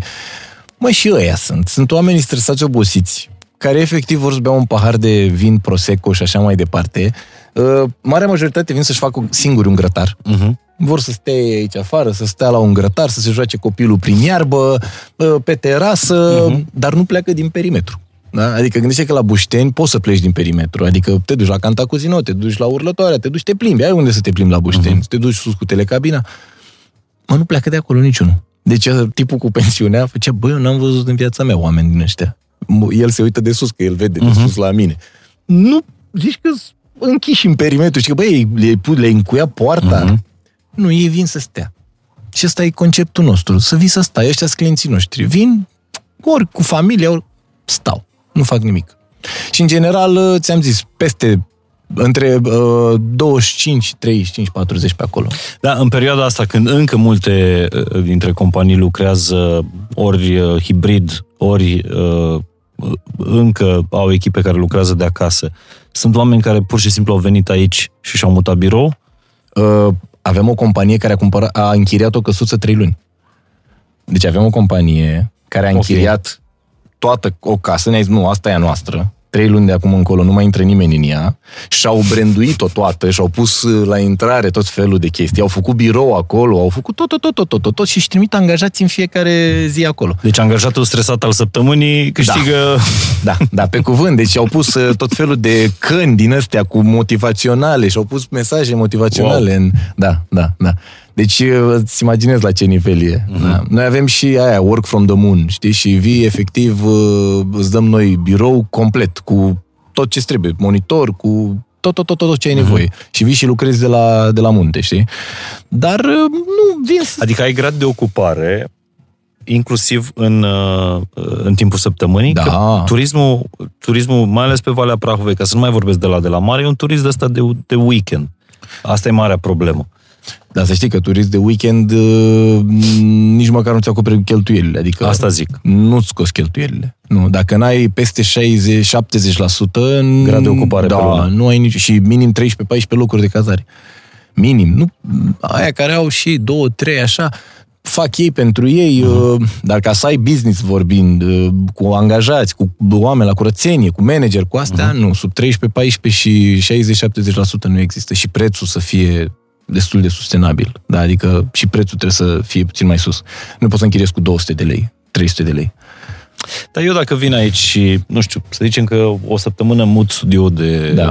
de radio, las pe Buzdugan să se ducă să facă matinalul din, uh, din studio de la București și eu Ah, vin eu și uh, intru remote în direct de aici. Uh, și um, o să mi-ar- mă îndrăgostesc atât de tare încât vin și te întreb, Cristi, dar cum fac eu s- să am și eu o căsuță de asta? Multă lume a întrebat asta. Pot, dacă vrei, îți vând Bănuiem. acum una, că am mai sus un teren de vânzare. M-am gândit și la pasul ăsta. Uh, mai sus de, de noi este o locație, părerea mea, m, primele trei din țară, părerea mea, primele patru din țară. Este o locație superbă, nu știe nimeni de ea. Este fix aici în Comarnic, puțin mai sus. Uh, unde vom face un efectiv un orășel de căsuțe, ca în afară, da, cu căsuțe uh, m, puțin să meargă spre Franța, spre... Da, Mhm. E un oraș în pustietate acolo, Dar tot pe structură metalică, tot nu? pe structură, tot identic modular. ce vezi Mhm. aici, da? Uh, numai că acolo ești un pic mai izolat de tot. Mhm. Ai casa ta, ai grădina ta, vom avea vreo 200 și ceva de căsuțe de vânzare. Acolo. Unde poți să stai să... Tu vorbești de un orizont de 3-4 ani sau... Nu, nu, nu. Uh, Autorizațiile le scoatem, cred că în vreo două luni. Terenul e luat. Uh-huh. Și cu- când te apuci de... Trei luni, patru luni. Da, cam așa. De construcții. Aha. Da, în trei, patru luni. Deci, dacă vii aici, te îndrăgostești de, de loc și de lifestyle-ul ăsta, practic poți să devii proprietar în sătucul ăsta. Da, în... ai o broșură în, în căsuță. Ai o broșură în căsuță unde când te îndrăgostești de loc, te uiți în broșură, te costă... Care sunt costurile până să deschidem broșura? Uh, cam 90.000 de euro e o căsuță. 90.000 de euro Cu tot cu și teren. devii proprietar Pe teren și pe pe căsuță. teren și pe căsuță. Da, da, într-un complex. Uh-huh. Da. Într-un complex în care ce mai ai, în afară de Ai vecini? ai piscine, ai uh, restaurant, ai Da? da? tot. Da, da, da, da, da, da. Acolo da. Și în, în, în cât timp visezi să, să-l ai funcțional, resortul ăsta? Măi, noi spunem Că că, cereri, eu sunt absolut convins că, că vei, vei avea. sunt o grămadă de cereri, adică în momentul de față, gândește-te că n-am avut actele, n-am avut autorizația și n-am putut să vindem fără autorizație. Uh, Avem uh, 4-5 oameni care vor să pună banii acum. Adică sunt Mhm. uh-huh. cereri și n-am făcut o zi promovare, doar din ce vezi tu că am pus broșuri pe aici prin cameră, uh-huh. ne-au sunat. Uh, noi am cam vrea la anul să terminăm cele 40 de căsuțe, prima uh-huh. fază. Uh, uh, tot terenul este pe, pe un semicerc uh-huh. și view este 180 de grade. Adică, La poalele muntelui, cum se cum ai zis că Pleșuva. se- Pleșuva. da, exact la poalele muntelui Pleșuva. Și este un view 180 de grade. 180 de grade, vezi tot așa, dealurile Comarnicului, nu? Vezi uh, doar, nu vezi case, nu, nu vezi nicio casă acolo. E complet natură. Și asfaltat până sus? Da, e asfaltat ca în palmă până acolo, cu utilități, cu absolut tot. Da. Este impecabil, crede-mă, e ceva de vis Ești și acolo. un bun vânzător, dar te cred pe cuvânt, pentru că văd ce ai făcut, uh, ce ai făcut aici. Da, și acolo vei putea achiziționa o căsuță în acest complex, uh, unde noi vom avea 40 de căsuțe individuale pe semicerc, de jur împrejur, cu o pistă de alergare, cu pistă de biciclete, cu tot, tot, tot, tot, tot, dar sunt 4 hectare acolo, oriunde de 40.000 de metri. Mhm. Adică e ceva destul de big. Astăzi am dat o tură așa și am făcut vreo 40 de minute, eram înainte de podcast. Am... Păi tocmai ai zis că vrei să stai degeaba, nu mai Păi vrei să da, faci da, da, mișcare. tocmai asta m-am gândit ce m-a apucat, știi, de... Și pe mijloc vom avea încă niște căsuțe, uh, tot tipul ăsta, puțin mai înalte. Mhm. Da. Bun, da. Acum vă întreb, știu că e, e fascinant să ai o, o tiny house a ta Mhm. mm-hmm. cu familia, e idealist, e romantic, e... Dar, pe bune acum, câte săptămâni pe an stai într-o astfel de căsuță? Există și posibilitatea, nu știu, să, să le iei în management și să le subînchiriezi? Da. Nu? Noi facem și chestia asta. Practic, uh, ce oferim noi este curățenie și uh, Mhm. management de închiriat și așa mai departe, fără să garantăm venituri și așa tot felul de chestii de genul ăsta, dar ne ocupăm noi de căsuța ta. Ce o închiriem, ce o îți facem curățenie, îți facem absolut tot. Însă lumea să știi că ești la Comarnic. Comarnicul este o locație de case de vacanță. Dacă te vei duce peste tot pe aici, Breaza Comarnic, Așa este. sunt case de vacanțe ale bucureștenilor care chiar vin aici, știi? Și care chiar vor să stea la o oră de București, că până la București facem o oră, e foarte aproape. Și să știi că vii, adică, bine, eu vin că n-am ce face, vin în fiecare săptămână de două, trei ore aici. Dar um, gândește-te la un lucru, stai în trei camere sau două camere în București, ai doi copii, uh, Unii trei, unii trei, da, exact. ceea ce îți dorești și ție. Doamne ajută și eu mă, mă tot uh, gândesc la următorul și la următor. Tot trei îmi doresc și eu să știi. Adică Tiny houses, big family. asta este. Asta poate să fie uh, sloganul tău în viață. Exact. Așa. Și uh, oamenii chiar vor să, să se mute aici. Nu, vor să se mute aici și să facă Să se naveta mute. la București. Ok. Da, E adică o ei, opțiune. am o grămadă de clienți care vin și spun, băi, eu vreau să mă mut aici permanent Mhm. și să mă duc două zile pe săptămână să-mi rezolv problemele în București și după care să mă întorc. Asta este... Lux. Da, Asta mi se pare deja o viață luxoasă. Cine își permite să facă asta, da, mi se pare că a ajuns la luxul vieții. Da. Și de ce să nu stai aici? Aer curat, e liniște, Mhm. ai tot ce trebuie, ești aproape și de ploiești. Unul dintre cele mai curate, uh, Zone, da. iertați-mă, aere, uh, Da. între ghilimele, din, uh, din România. Zona Da. asta, Breaza... Breaza Comarnic. Breaza Comarnic. Da. Uh, mulți piloți, uh, foști piloți, care se retrag în zona asta pentru că medicii i-au sfătuit, mă rog, ei au tot felul de, de Da. da. afecțiuni după ce zboară atâta la, la altitudine, medicii au sfătuit că asta e altitudinea ideală de a, de a locui. Cred că și relieful, din ce am Și înțeles. relieful. Faptul că dealurile astea, știi, și e băgat între dealuri. Și, practic, sunt niște curențe aici, din ce mi-a povestit și mie, din zonă de aici. A mie mi se Tot pare tot. primăria. Deci răcoarea asta de seara, uh, atenție, suntem la uh, uh, o oră de București, la 36 de grade astăzi, 36-38 de grade, câte ori fi fost în, în București și poți să stai la ora asta seara, pe terasă, în București nu poți să stai la ora Și asta. acum ți-e și pe un pic, terasă. uh, Și deja da. începe să strângă. Mi Da. se pare... Da, da, da. Deci uh, avem clienți care pleacă după muncă și vin aici și pleacă a doua zi de dimineață la muncă. Pleacă de la 8 de aici, ajung la 9 la București, nu au niciun Mhm. E fel de foarte problemă. fain. E foarte fain. Da. E liniștea aia de care ai nevoie, măcar pentru o seară. Și pe pisica asta din, uh, din vecin trebuie să o botezi exact, asta trebuie să fie imaginea uh, uh, orășelului de căsuțe, trebuie să o botezi tai degeaba, pentru că Tai de degeaba. când am început filmarea podcastului, ea stă în fânul ăla cosit și mai mișcă capul din când în când. N-am nicio Da, treabă, da. că latră câinele, că vorbim noi, că da, apune soarele. Da, da. E foarte tare să ai atitudinea asta în fața vieții, să stai, să mai și stai de, uh, degeaba. Hai să mai vorbim puțin despre uh, despre orășelul ăsta. Uh, câte case o să aibă în, în final? Nu știu dacă mi-ai mai zis. Te mai Aici o, întreb să o fie, dată. da, aici o să fie un fel de un mix de, de, de case pentru un mix de oameni. Cam Mhm. asta ne dorim noi aici. De ce? Uh, conceptul pe care l-am gândit în capul meu uh, e, măi, ai uh, 300 de lei sau 250-300 de lei într-o seară și vrei să stai într-o casă Mhm. uh-huh. drăguță și așa mai departe, vei avea o casă micuță de 18 metri cât garsoniera aia, că așa, unde poți să stai aici în tot complexul ăsta. Da? Cu 300 de lei. Vii, ai o familie mai mare, vrei să stai undeva mai relaxat și așa mai departe, ai 1000 de lei pe noapte, ai o casă de genul ăsta, unde poți să stai cu 1000 de lei pe noapte în ceva mai luxos. Deci casa asta cu două dormitoare, sufragerie, da, e cam câți oameni poate să doarmă? șase persoane. Șase persoane. Da. E 1000 de lei pe noapte. Da, 200, e- 200 de euro. 200 de euro, da. Da, asta. Dar vei avea o casă cu două dormitoare, Mhm.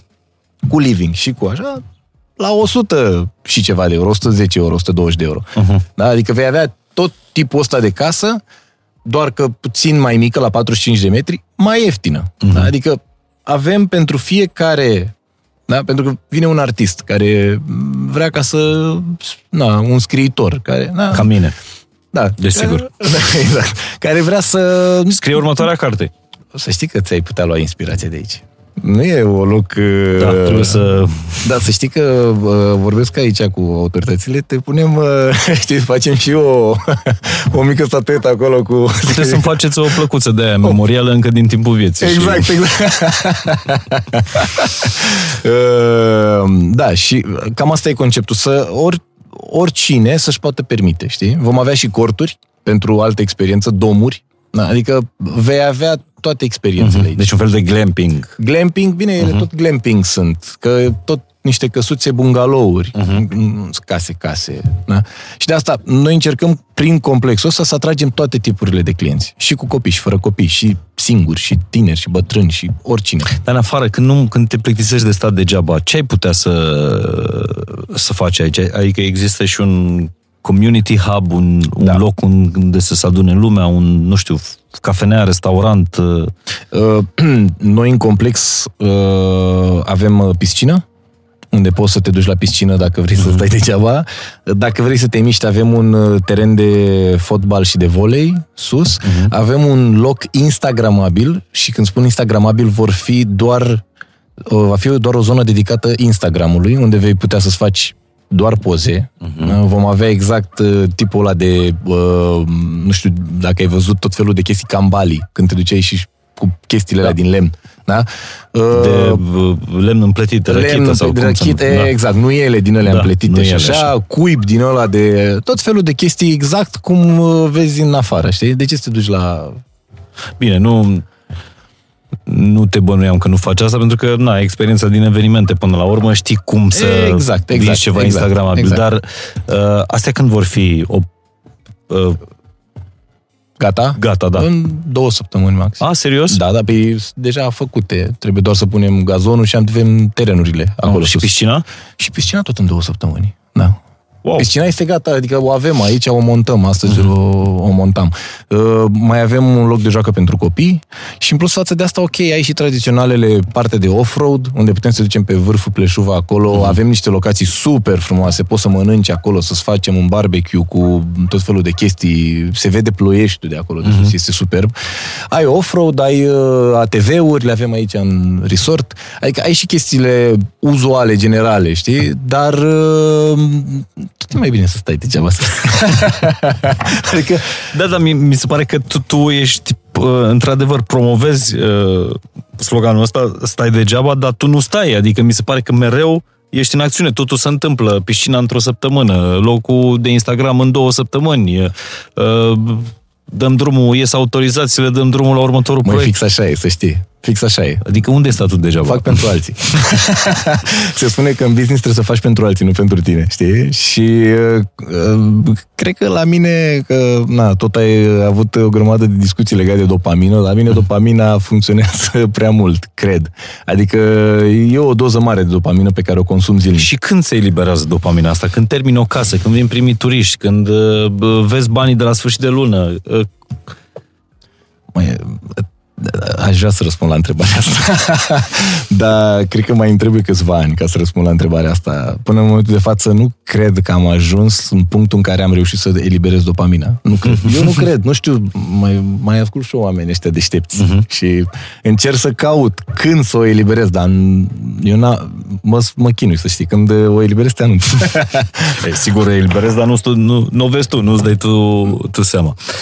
Uh, cu câți angajați operezi sau vei opera uh, sătucul ăsta de căsuțe modulare? Și asta e o, o întrebare bună. Noi mergem foarte mult pe automatizare. La noi totul e digital, îți faci check-in-ul uh, online, uh, vii aici, ți-ai luat direct cheia de la căsuță, ți-ai deschis singur căsuța, nu prea ai contact cu Nu e noi. recepție, nu e- nu ai recepție. Avem acolo în dom, când vin grupuri mai mari, avem o recepție unde uh, așteptăm cu un welcome drink și așa mai departe, dar conceptul nostru este mă, nu te deranjăm. Tu vino ca la tine acasă. Uh-huh. Vino, ies cheia, stai ca la tine acasă, simte-te bine, dacă ai nevoie de ceva, noi suntem 24-7 disponibili la telefon. Oricând, zi, noapte ne suni, oricând. Noi avem WhatsApp, da, ne scrii, am nevoie de chestia aia. Imediat venim și ți aducem. Uh-huh. Dar, mm, într-adevăr, e interacțiunea aia umană pe care o ai la hotel, știi, te duci băi, hai că uite, uh, bine ai venit, e, e bună. Dar, um, sincer, dacă vii la, știu, la fețele clienților noștri când sunt aici, mă, n-au chef de nimic. Vin, pă, lasă-mă.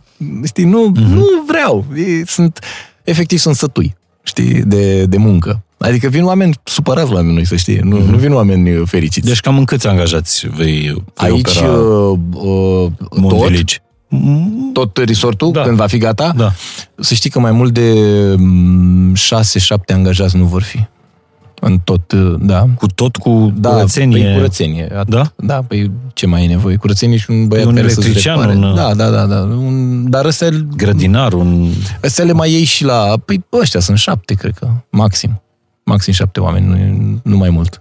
Dar e mai ușor, să știi. E, e mai... Uh, poți să motivezi altfel oamenii. Când ai foarte mulți oameni, trebuie să dai și foarte multe salarii și profitul scade și așa mai departe. Când ai mai puțini oameni, poți să motivezi altfel oamenii. Noi, practic, în momentul de față plătim cam cu 40, 30, 40, cred că mai mult, la sută mai mult decât oricine din, din Valea Prahovei. Adică noi motivăm Din foarte... turism. Da, adică pentru noi fetele de la curățenie, cum să zic eu, sunt la fel de importante ca managerul locației. Uh-huh. Poate chiar mai importante. Da, Adică m, ele sunt baza acestui resort. Dacă nu e curat în case și vii și găsești chestii, Bun, Cristi, dacă tu nu te plângi de nimic pe lumea asta, uh, ba, te-ai plâns înainte de podcast că mai plânge copilul, Ah, da, da, că nu da. dormiți noaptea, Băi, că, să știi că se sunt un trezește stres des. mare. e singurul meu stres. Da, da, e și bucuria. Da. Cu adevărat bucurie. Da.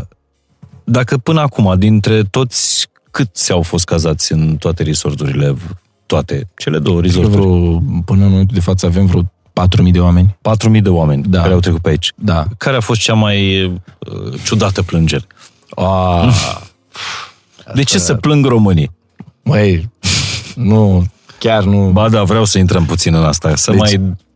Ei, imaginează-ți că noi promovăm pe Instagram poze frumoase, chestii, știi? Și um, ajunge cineva la locație, ne sună, domne, e, e inadmisibil, nu se poate, nu, mă, ne vă ce s-a întâmplat, ce... Domne, dar, dar nu-i zăpadă, nu, nu ninge, nu-i zăpadă. Și, bă, dar ce să facem noi? Domne, dar am văzut pozele pe Instagram, eu am venit aici ca să fac poze și am văzut pozele pe... Băi, deci, eu, noi rămăsesem stupefiați, nici nu știam ce să-i facem. Eu doamnă, vă dăm bani înapoi. Nu, știu. nu vreau bani înapoi, vreau zăpadă. Deci, să înțelegi la ce nivel ajungem, știi? La un moment dat am ajuns, gândește-te că la Bușteni sunt munți, știi? Și crede-mă, crede-mă pe cuvânt, îi vezi din pat, crede-mă. Adică, mă, n-ai cum, sunt ghita mai munții. Uh-huh. Efectiv a venit cineva, știi și când plouă, se coboară norii și nu vezi munții, că plouă. Mă, și a plouat în ziua aia. Și ne-a, ne-a făcut reclamație că suntem uh, mincinoși, că facem reclamă mincinoasă, că punem munți în Photoshop. Adică, stai câteodată și te gândești, Pe și nu puteai să faci ceva, nu aveai o, să-i pun o, pe, un sticker pe geam. Ce să... o armă de asta meteorologică ca să alungi plafonul de nord, totuși. Măi, deci nu Omul vrei a să dat știi. niște bani ca să Deci vină. Nu, nu, nu poți să știi. Deci sunt niște chestii, dar părerea mea că sunt fani, știi? Adică n-ai ce să le ceri oamenilor când îți spun că nu ninge afară și că el a văzut pe Instagram că ninge. Adică, ok, ridică ochii din Instagram, nu știu ce să zic. De-aia, sunt multe plângeri de genul ăsta, foarte multe. Adică am avut numai chestii care nici nu au logică, nici nu au sens. Dar noi suntem destul de bine pe partea asta cu booking-ul și cu tot. Adică uh-huh. nu poți fi perfect. Mai o dai și o zbârcești, că uh-huh. asta e, se mai întâmplă, știi? Dar uh, cel mai important lucru este să faci, asta e pentru cei care au hoteluri și chestii de genul ăsta, cel mai important lucru este să ai grijă de fiecare om care îți dă un review acolo. Știi, de fiecare. Trebuie Să-i să ai grijă răspunzi, să... să-i răspunzi, dacă e nemulțumit, să îi dai ceva, noi tot timpul pri- mai oferim chestii, băi, nu ți-a plăcut și pe bună dreptate ai avut ceva, ok, ia un sejur gratuit de încă două nopți, vino și stai și te simți bine, adică ne pare rău, s-a întâmplat, asta e, hai să stai două nopți gratuite la noi sau doi lei al cuiva, știi? Adică tot timpul am avut grijă de, de clienți uh, nemulțumiți, tot timpul. De-aia avem și 96, 95 pe booking. Tu n-ai făcut nicio altă școală de ospitalitate sau de, nu știu... Păi ți-am zis că totul e întâmplător în viață. Asta, de asta te întreb. Tu n-ai făcut turism până acum trei ani, până pe 19 martie 2020, când a venit lockdown-ul și ai montat două căsuțe la, Bu- la Bușteni. Cum reușești tu să fii atât de uh, de adaptabil?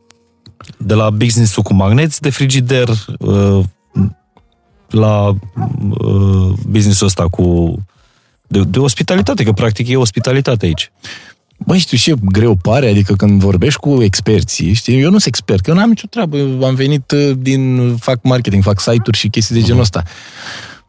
Și pare așa de greu, dar le-am spus la absolut toți. Băi, când o să intre IT-știi în turism, o să dispară, cred că tot ce înseamnă pătură de pensiuni și de, da, și au început să intre turiștii. Deci au început să intre IT-știi în, uh, în turism, să știi, foarte mulți. Se deschid și pe la Viscri și pe la foarte... Să investească în turism. Exact. Și fac lucruri foarte cool, mult mai mișto, sunt atenți la fiecare detaliu, sunt atenți la... Adică dacă te duci la, o, la orice tiny house din ăsta care e deschis acum nou, arată de-ți pică plombele cât de frumos uh, reușesc să le amenajeze. Au una, două, trei, dar uh, să știi că tinerii în momentul de față trebuie să aibă puțin curaj să să intre în domeniul ăsta, știi? Că le lipsește curajul tuturor. Cam asta uh-huh. e singura problemă. Și legat de partea de întâmplări, gândește-te că nu cred că am trecut de șase ori pe la facultate, dar am facultatea de manager în turism. Serios? da, da, știi când mi-am dat seama când am început să fac asta. adică, Eu nu știam că ai terminat management în turism. băi, nici eu. Am trecut așa, că făceam și volei, am făcut Dar în rest știu că ai investit, ai investit puternic în, în educația ta post-universitară. Uh, Și nu mă refer la diplome. Ai fost la o grămadă de cursuri uh, în- în străinătate, uh, e- faci parte dintr-o comunitate de, Da. uh, an- de antreprenori. Da. Uh, Te-ai dus, mi-ai zis, pe la Tony Robbins, pe la, adică ai Da. cheltuit ceva. În, Mult, mult, am cheltuit mult. Gândește-te că la un moment dat am cheltuit pe un eveniment mii de euro, și mă refer la mii, 6-7 mii pe un eveniment, pe care l-am făcut acasă, în pandemie. Da? Adică nu s-a mai ținut evenimentul, că era, uh-huh. da? Și, băi, crede-mă, la ora 3 dimineața, că așa era evenimentul, săream prin casă, știi, că ăla făcea show, dar făcea show acolo, la televizor. Și dai seama, de toți banii, trebuia să mă bucur și eu de evenimentul ăla. Da? Deci ai dat 6.000 de euro pe un curs? Da, ca să-l fac acasă. Adică... și, nu- și era puțin penibil. Gândește-te că ăla sărea pe acolo, făcea tot felul de chestii, încerca să Ăla transmită. fiind cine? Tony Robbins. Wow! Am făcut uh, business Vreau mastery. să fiu Tony Robbins. Deci am făcut business mastery, da, acasă da. la mine în timpul pandemiei și am plătit 7000 de euro pe... Dar eu nu-i plătisem pentru acasă. Aha. Dar nu s-a mai ținut și a trebuit să facă acasă. Asta este. Și Tony Robbins a intrat de la el de acasă, Cristi Brânză de la el de acasă. Da. Și da. cu ce ai rămas după? Adică ce...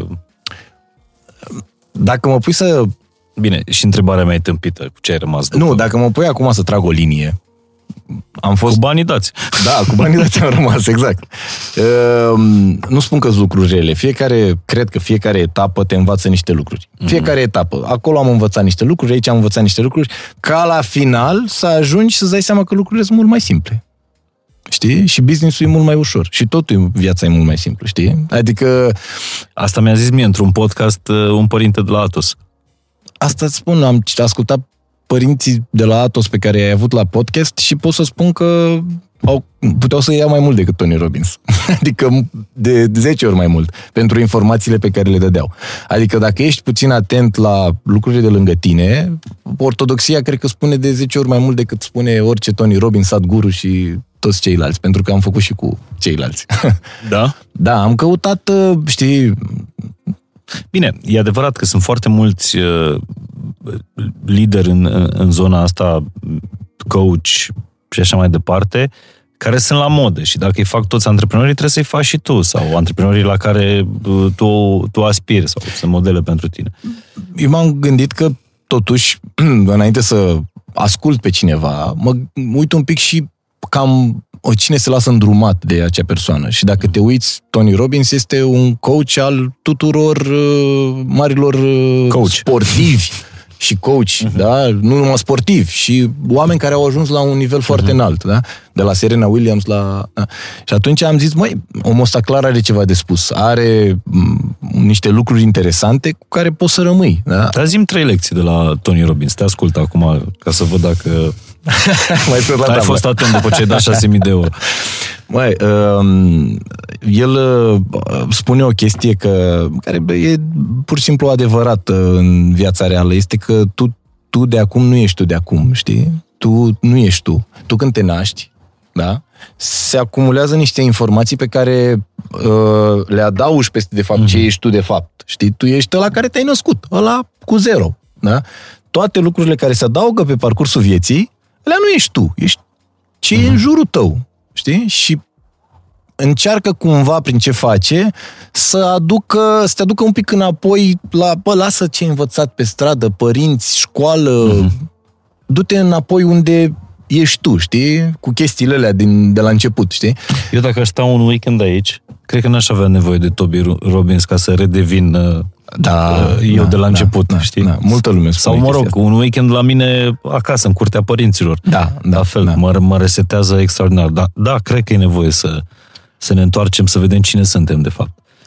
Mm, Ne trebuie mai multă educație în antreprenoriat, să știi. Mult mai multă educație da? mentală, nu alta educație. Bă, Toată lumea încearcă să facă cash flow, bugete, educație financiară. Scuză-mă că zic, noi suntem prăjiți toți. Asta e adevărul, da? De câteva ori, da. Da, Adică ăsta, ăsta e adevărul. Ok, până ajungi la cash flow, până înveți bugete, până înveți toată povestea aia, bă, hai să începem cu elementarul, știi? Că m, și eu și mulți alții acolo m, picăm testul. Păi hai să facem așa, o listă. Cu ce, de ce crezi, dacă nu e nevoie de educație de business per se, uh, de ce e nevoie în educația pentru antreprenoriat? Primul lucru care îl ai uh, mare nevoie în business este curajul, dar curajul înseamnă să n-ai frică. Da. Asta e primul lucru. Ca să începi un business, toată lumea se gândește, mamă, dacă încep business-ul rămân fără bani, dacă rămân fără job, rămân fără job, nu mai am bani să trec strada. Nu e așa. Nu există să n-ai bani să treci strada, să nu rămâi fără... Da? Toată lumea are nevoie ca de aer de oameni. Nu există să rămâi fără job. Dacă te duce puțin capul, nu există să rămâi fără job în România. Adică eu sunt în mediul antreprenorial și toți din jurul meu sunt disperați să găsească oameni. Dar eu vorbesc de disperare acum. Nu vorbesc de hai că caut și eu o persoană. Nu. La orice nivel caută oameni. De la jos până cel mai sus. Și curajul e unul dintre cele mai importante calități. Bun, mai departe. Uh, în primul rând trebuie să, să te gândești că uh, tot ce ți se întâmplă în viață nu ți se întâmplă, cu- a- asta e, na, când vine acum, vezi că e involuntar, vine de la Tony Robbins, nu ți se întâmplă ție, știi? Se întâmplă pentru tine. Adică viața nu are ceva personal cu tine. Da, se întâmplă Via- pentru Viața nu e un om, nu e un prieten din copilărie care să aibă o, o, o chestie personală cu tine. Viața se întâmplă, pur și simplu. Pentru tine se întâmplă. Și toată viața mea, exact ce-ți povesteam, totul s-a întâmplat pentru mine. Orice lucru negativ era de fapt un lucru pozitiv. Dar ai dat vreun business de gard? Sau în gard? Băi, tot timpul mă- eu eram fascinat de oamenii ăștia care spun că au dat business-uri, au dat chicks de milioane de alea și mă gândeam, bă, oare eu nu sunt de succes, că n-am dat business-uri de gard, adică știi că toți spun că până nu pierzi un milion de euro nu ai, uh, nu ești un om de afaceri sau nu ești un businessman. Mă, n-am dat și mă simt un pic așa exclus din lumea asta, știi, că n-am, n-am dat la modul că, să știi, niciodată n-am avut creștere așa. Adică n- nu am crescut într-un an, știi, tot timpul creșterile mele au fost așa, line, știi, adică a fost o chestie uniformă. Și cred că nu trebuie să dai un business de card, părerea mea. Și nici nu trebuie să faci milioane. Asta e altă părere, știi? Nu trebuie să faci milioane ca să, până la urmă, Interesant că nu prea vorbești despre, uh, despre bani. Niciodată nu m-am gândit la bani. Pe cuvânt. Dar to- Asta nu înțelege nimeni. Eu niciodată nu mă gândesc la bani. Ok, facem cash flow că trebuie să le arătăm la niște oameni. Uh-huh. Dar niciodată nu m-am gândit la bani. Cât costă, cât aia. M-am gândit, bă, hai să vedem cât e în piață, cât ar fi normal, cât e corect, cât așa, și hai să punem atâta, știi? Dar uh, nu cred că e vorba despre bani, e vorba despre plăcerea de a, de a domoli dopamina, cred eu. că la final despre dopamină e, adică am citit și toate cărțile legate de dopamină și toate, i-am luat, i-am luat și pe partea aia, la, pe ăștia la alții. Da, da.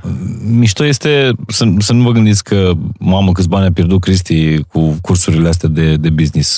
Gândiți-vă cât a investit Cristi în, uh, în educația lui. Da, da, da, da. Lumea mă credea nebun. Când le spuneam că am dat și 2000 de euro pe un curs, băi, ai nebunit la cap. Cum să ai 2000 de euro pe un curs? Bă, dacă așa am simțit, m-am dus acolo, a fost o experiență bună, rea, a fost o experiență. M-am întors, sincer, cu multe lucruri bune. Da? Adică nu-ți imagina că am venit zero. Sunt multe lucruri bune. Dar aceleași lucruri le iei din lucruri simple. Cum am luat eu de la tine astăzi, fără să investesc uh, uh, 2000 de euro, uh, învățătura asta mi s-a părut foarte tare ce, uh, ce ai zis. Eu când făceam bani, uh, îmi cumpăram câte ceva ca să nu-i uh, cheltuiesc, nu? Ca să nu-i... Să rămâi- Să știu că nu-i am. Și Da. dacă nu-i am, înseamnă că trebuie să fac ceva, să am alții. Exact, exact. Asta e o învățătură foarte bună. În general, să știi, mulți ar trebui să învățăm din, ev- din învățăturile evreilor. Foarte multe învățături au. Da? Adică, da, foarte multe, foarte multe. La ei... Deci nu ține bani, uh, nu pune deoparte bani pentru zile negre. Niciodată, niciodată, nu. Ei uh, efectiv acumulează, da, chiar dacă se restrâng și tot zic că au un arici în buzunar, știi, se restrâng cât se poate de mult ca să investească. Asta e Aha. Da. Și până la urmă nu pleci cu nimic, că tu ai nevoie de ce ai nevoie de bani așa, când îi văd, scuze, Cristi, dar ai un copil, nu știu, soția ta spune același lucru, are... ea încă cred că se mai gândește după podcast. Băi, ești sigur că... Că e bine așa cum zici tu? Măi, și gândește-te puțin, te spun o întrebare acum. Tu, uh, că le-am spus tuturor prietenilor mei, mă, tu vrei să-i cumperi, tu că spun, bă, tu lucrezi pentru copil, mă, dar el ce o să facă? Adică eu lucrez pentru copil, dar el, dacă eu lucrez pentru el, ce, ce va mai face? Ok, să- nu spun să nu-i dai de mâncare, să Da, nu lucrezi ai pentru grijă. copil să-i ofere educație, să... Corect, până într-un punct. Până într-un punct, da. Dar nu o să-i cumperi tot, da? Și uite, mi-a plăcut o remarcă, mi-a, pentru că ți-am zis toți banii care i-am investit și așa, mi-a plăcut o remarcă legat de, de partea asta. E o învățătură foarte bună pentru copii. Tony Robbins are o fată. Uh-huh. Și a venit la el și i-a spus, tati, ești uh, multimilionar, ești, ai 100 și ceva de business-uri, nu ce vreau și eu un Mercedes.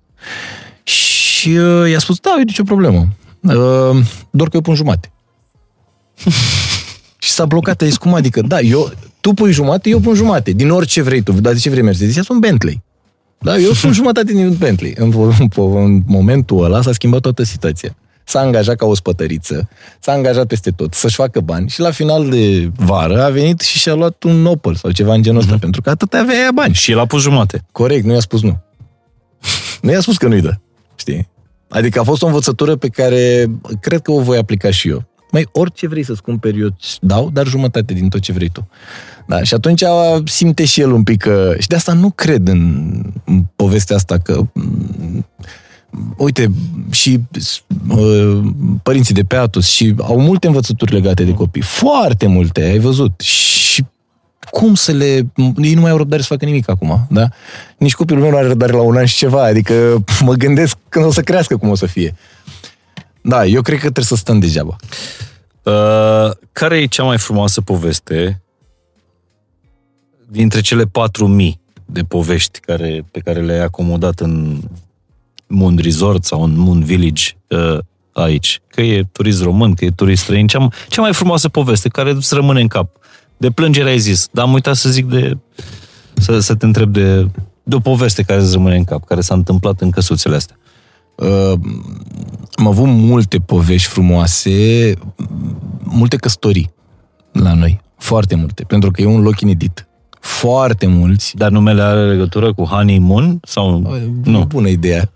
Acum că mi-ai zis-o, scuză-mă, dar o Că să... știi și eu mă ocup cu, Asta zic că... cu creația în timpul E liber. bună, da. e bună ideea cu honeymoon, acum chiar o să încerc să, să facem o chestie cu honeymoon, e chiar bună. Uite. Nu, nu e legat de asta. Nu. Nu. nu. Dar uh, mulți uh, au cerut din neveste uh, iubitele în căsuțele noastre. Sunt pline de iubire căsuțele noastre. Wow. Ca să știi, foarte mulți. Și când zic mulți, mulți, adică um, li s-a părut o idee inedită de a o cere de nevastă. Și noi am participat cu toată surpriza, îți imaginezi. Și acolo chiar se simte vibe-ul ăla, știi, că emoția aia când tremură, că nu-și dă seama când a ajuns într-o căsuță. Și s-a întâmplat să vă trimite și poze cu copii născuți după 9 luni sau Nu, trebuie să facem follow-up. neapărat? Neapărat cine dovedește că Da, da, a, da. a conceput la, la Moon Village după 9 luni. Știi ce ar fi tare? Să-și cumpere și o căsuță acolo, la, să aibă tot parcursul complet. Exact. Da, da. Asta cred că e cel mai, cel mai frumos lucru pe care, pe care l-au... Bine, au mai fost petreceri uh, și așa mai departe, dar uh, momentul ăla când unești două, se unesc două destine la tine în căsuțe, Da, a venit cineva și a dat manele uh, la maxim sau uh, și muzică clasică, că oricum când dai la maxim în liniștea asta, Uite, toată lumea mă întreabă uh, chestia asta. Uh, băi, da, nu face unul gălăgie, nu, știi, că e logic, că mulți uh-huh. îți vine, știi, să dai... Faza e că eu am un sistem foarte simplu, știi? Uh, s-a întâmplat, îți imaginezi, ca să mai vină și pe trecăreți da. și să... Dar am sunat eu la poliție. Ah, ok. De ce să mă cert eu cu ei, știi? adică le-am zis, bă, știți ceva, certați-vă cu ăștia, nu cu mine. Uh-huh. De ce să stau eu acum să... Și vine poliția, te amendează, n-am niciun fel de problemă, știi? Eu, la mine e ușor de, de făcut povestea asta. Uh, Cristi e foarte activ, uh, altfel e- e un tip care încearcă să creeze și, și comunități, uh, să învețe de la alți antreprenori români, să dea ce știe la alți antreprenori, să colaboreze. Uh, ai mai fost implicat în uh, Romanian Business. Romanian Business Club, nu? Da, da, da. Și chiar sunt multe povești uh, mișto în jurul nostru. Adică Foarte. antreprenori care nu se plâng, ci încearcă să stea uniți, să colaboreze unii cu ceilalți, să-și mai dea niște... Dar știi când se vede, Conturi. când se vede uh, efectul, uh, când e mai greu. Când a venit pandemia, un grup ca Romanian Business Club, uh-huh. instant s-a unit, oameni curajoși, pentru că în perioada aia mulți au picat, uh-huh. oameni curajoși s-au strâns și au început. Am problema asta, cum fac? Eu i-am dat o idee, celălalt a venit cu altă idee și așa mai departe. Uh-huh. A fost un brainstorming instant. Și unde tu când ai o criză găsești 2-300 de oameni care să-i strângi instant și să-ți vină cu idei. Toți oameni creativi. Uh-huh. Știi? Deci puterea grupului este, este incredibilă la Romanian Business Club. Incredibil. Adică eu am pățit chestia asta și uh, eu îmi validam toate ideile cu grupul de la Romania. A, serios? Tot. Tot. Uh, Ca să fac o paranteză, ideea de Moon Resort a fost validată într-un camp. Cu Uh, uh, colegii de la da. Romanian Business Club. Eu le-am zis vreau să fac chestia asta și am pus 40 de oameni să lucreze la ideea mea pe loc atunci. 40 de antreprenori au început să lucreze pentru mine. o agenție te-ar fi costat uh, Nu vrei să știi. mii sau zeci de mii de euro. Exact. 40 au spus, asta e bine, eu aș face așa, eu aș face așa, asta nu-i bine și așa mai departe. Eu aș da banii ăștia. Știți că direct sau printre rânduri uh, podcastul ăsta cu, cu Cristian Brânză are o grămadă de uh, învățăminte. De la cum să pleci de la zero, de la faptul că n-ai nevoie de bani, cu bani știe toată lumea. Și pe bune, adică Da, el da. are cel puțin două exemple Da, de, da, de business-uri ridicate de la zero. Uh, asta de a colabora, uh, de a nu te gândi la concurență, ci uh, cu răutate, ci chiar cu Din blândețe potrivă, da. Din potrivă. și o grămadă de alte idei, eu le-am scos așa, ce mi-a, ce mi-a rămas mie acum în minte. Dar chiar sunt curios în uh, subsol, în comentarii, secțiunea de comentarii a podcastului să ne spuneți la ce v-a fost vouă de folos acest uh, po- băiat, pot să zic băiat, Băi, ești din comarnic să da, uh, foarte tânăr de altfel, care nu se plânge de nimic, nu s-a plâns de absolut nimic.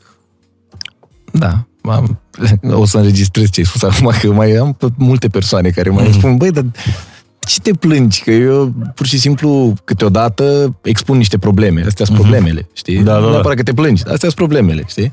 Dar prietenii mei, uh, mai ales ăștia evrei, uh, ei nu văd nicio problemă și au o învățătură bună. Știi, știi ce spun uh, ei? O Ah. chestie foarte tare. Că o problemă care se poate rezolva cu bani e o cheltuială, nu e o problemă. da? Învață din greșelile altora făcute Așa. pe sfaturile tale. Foarte tare. Vezi ce înseamnă să ai prieteni? Bine, hai, pa, pa, mersi. Foarte mișto. Învață din greșelile altora făcute pe sfaturile tale. Da. Să rămâneți și cu asta și voi, uh, când vă chem la podcast, să nu uitați. Da. Nu, să nu sunați un prieten că nu vă dau voie. Da, da, e Doar foarte Cristi tare. a avut uh, voie. Da. Cristi, mulți ani fain. Nu, ți-am zis, îmi place că n-am vorbit foarte mult despre, despre bani, pentru că nu de bani ai nevoie ca să faci bani. Uh, ce ai nevoie de Curaj. De idei. și de o soție înțelegătoare, bănuiesc. Și un... Uh, Băi, să știi că ăsta e numărul unu. Dacă mă stau să o gândesc acum la rece... Să știi că mie mi-au spus uh, niște prieteni când vei uh, te vei căsători, uh, vei trece la următorul nivel uh-huh. și când vei avea primul copil, te vei duce la top. Numărul 1. Fly me to the moon. Da, așa că abia aștept să fac al doilea copil. Băgați pe finalul acestui podcast uh, uh, Frank Sinatra, Fly Me to the Moon. Da. Uh, de aici, de la Moon Village, Comarnic, care e în construcție, dar e deja... Da, da, de trei luni suntem. Adică nu simți constructorii Nu, dacă te nu, cazezi nu, aici. Nu, e, deloc. Nu. Muncim în liniște. se lucrează Silence. în silence. Jur că nu auzi o bormașină, nu auzi absolut uh, nimic. Știi care e faza? Că toți uh, oamenii din șantier sunt ca pisica aia pe care ai văzut tu acolo, da. știi? Stau degeaba. Care, apropo, pisica asta Da. tot acolo. Pisica asta e degeaba, ceea ce vă dorim uh, și vouă vă las toate datele de, de contact. Dacă vreți sfaturi de business de la Cristi, să-și recupereze și el investiția în toate cursurile cu Tony, Tony Robbins. Ah, asta. Măcar să vină să se bucure aici de... Glumesc. Da. Uh, vă las toate, toate contactele. Vă mulțumesc mult de tot. Mă duc să stau un pic degeaba și apoi să mă întorc în canicula din, uh, din București. Sper să f- fi adus un pic de răcoare în această vară caniculară și un pic de uh, răcoare în, uh, în minte. Cred că e nevoie de, Neapărat. de niște aer condiționat din când în când și pentru minte. Da. Da. Iar discuția cu Cristi exact asta a fost. A fost fain și simplu, cum scrie și pe căsuța asta uh, modulară. Nu arată rău. și ne întoarcem uh, cu alt episod în curând. Mulțumim, fain, Cristi. Mersi.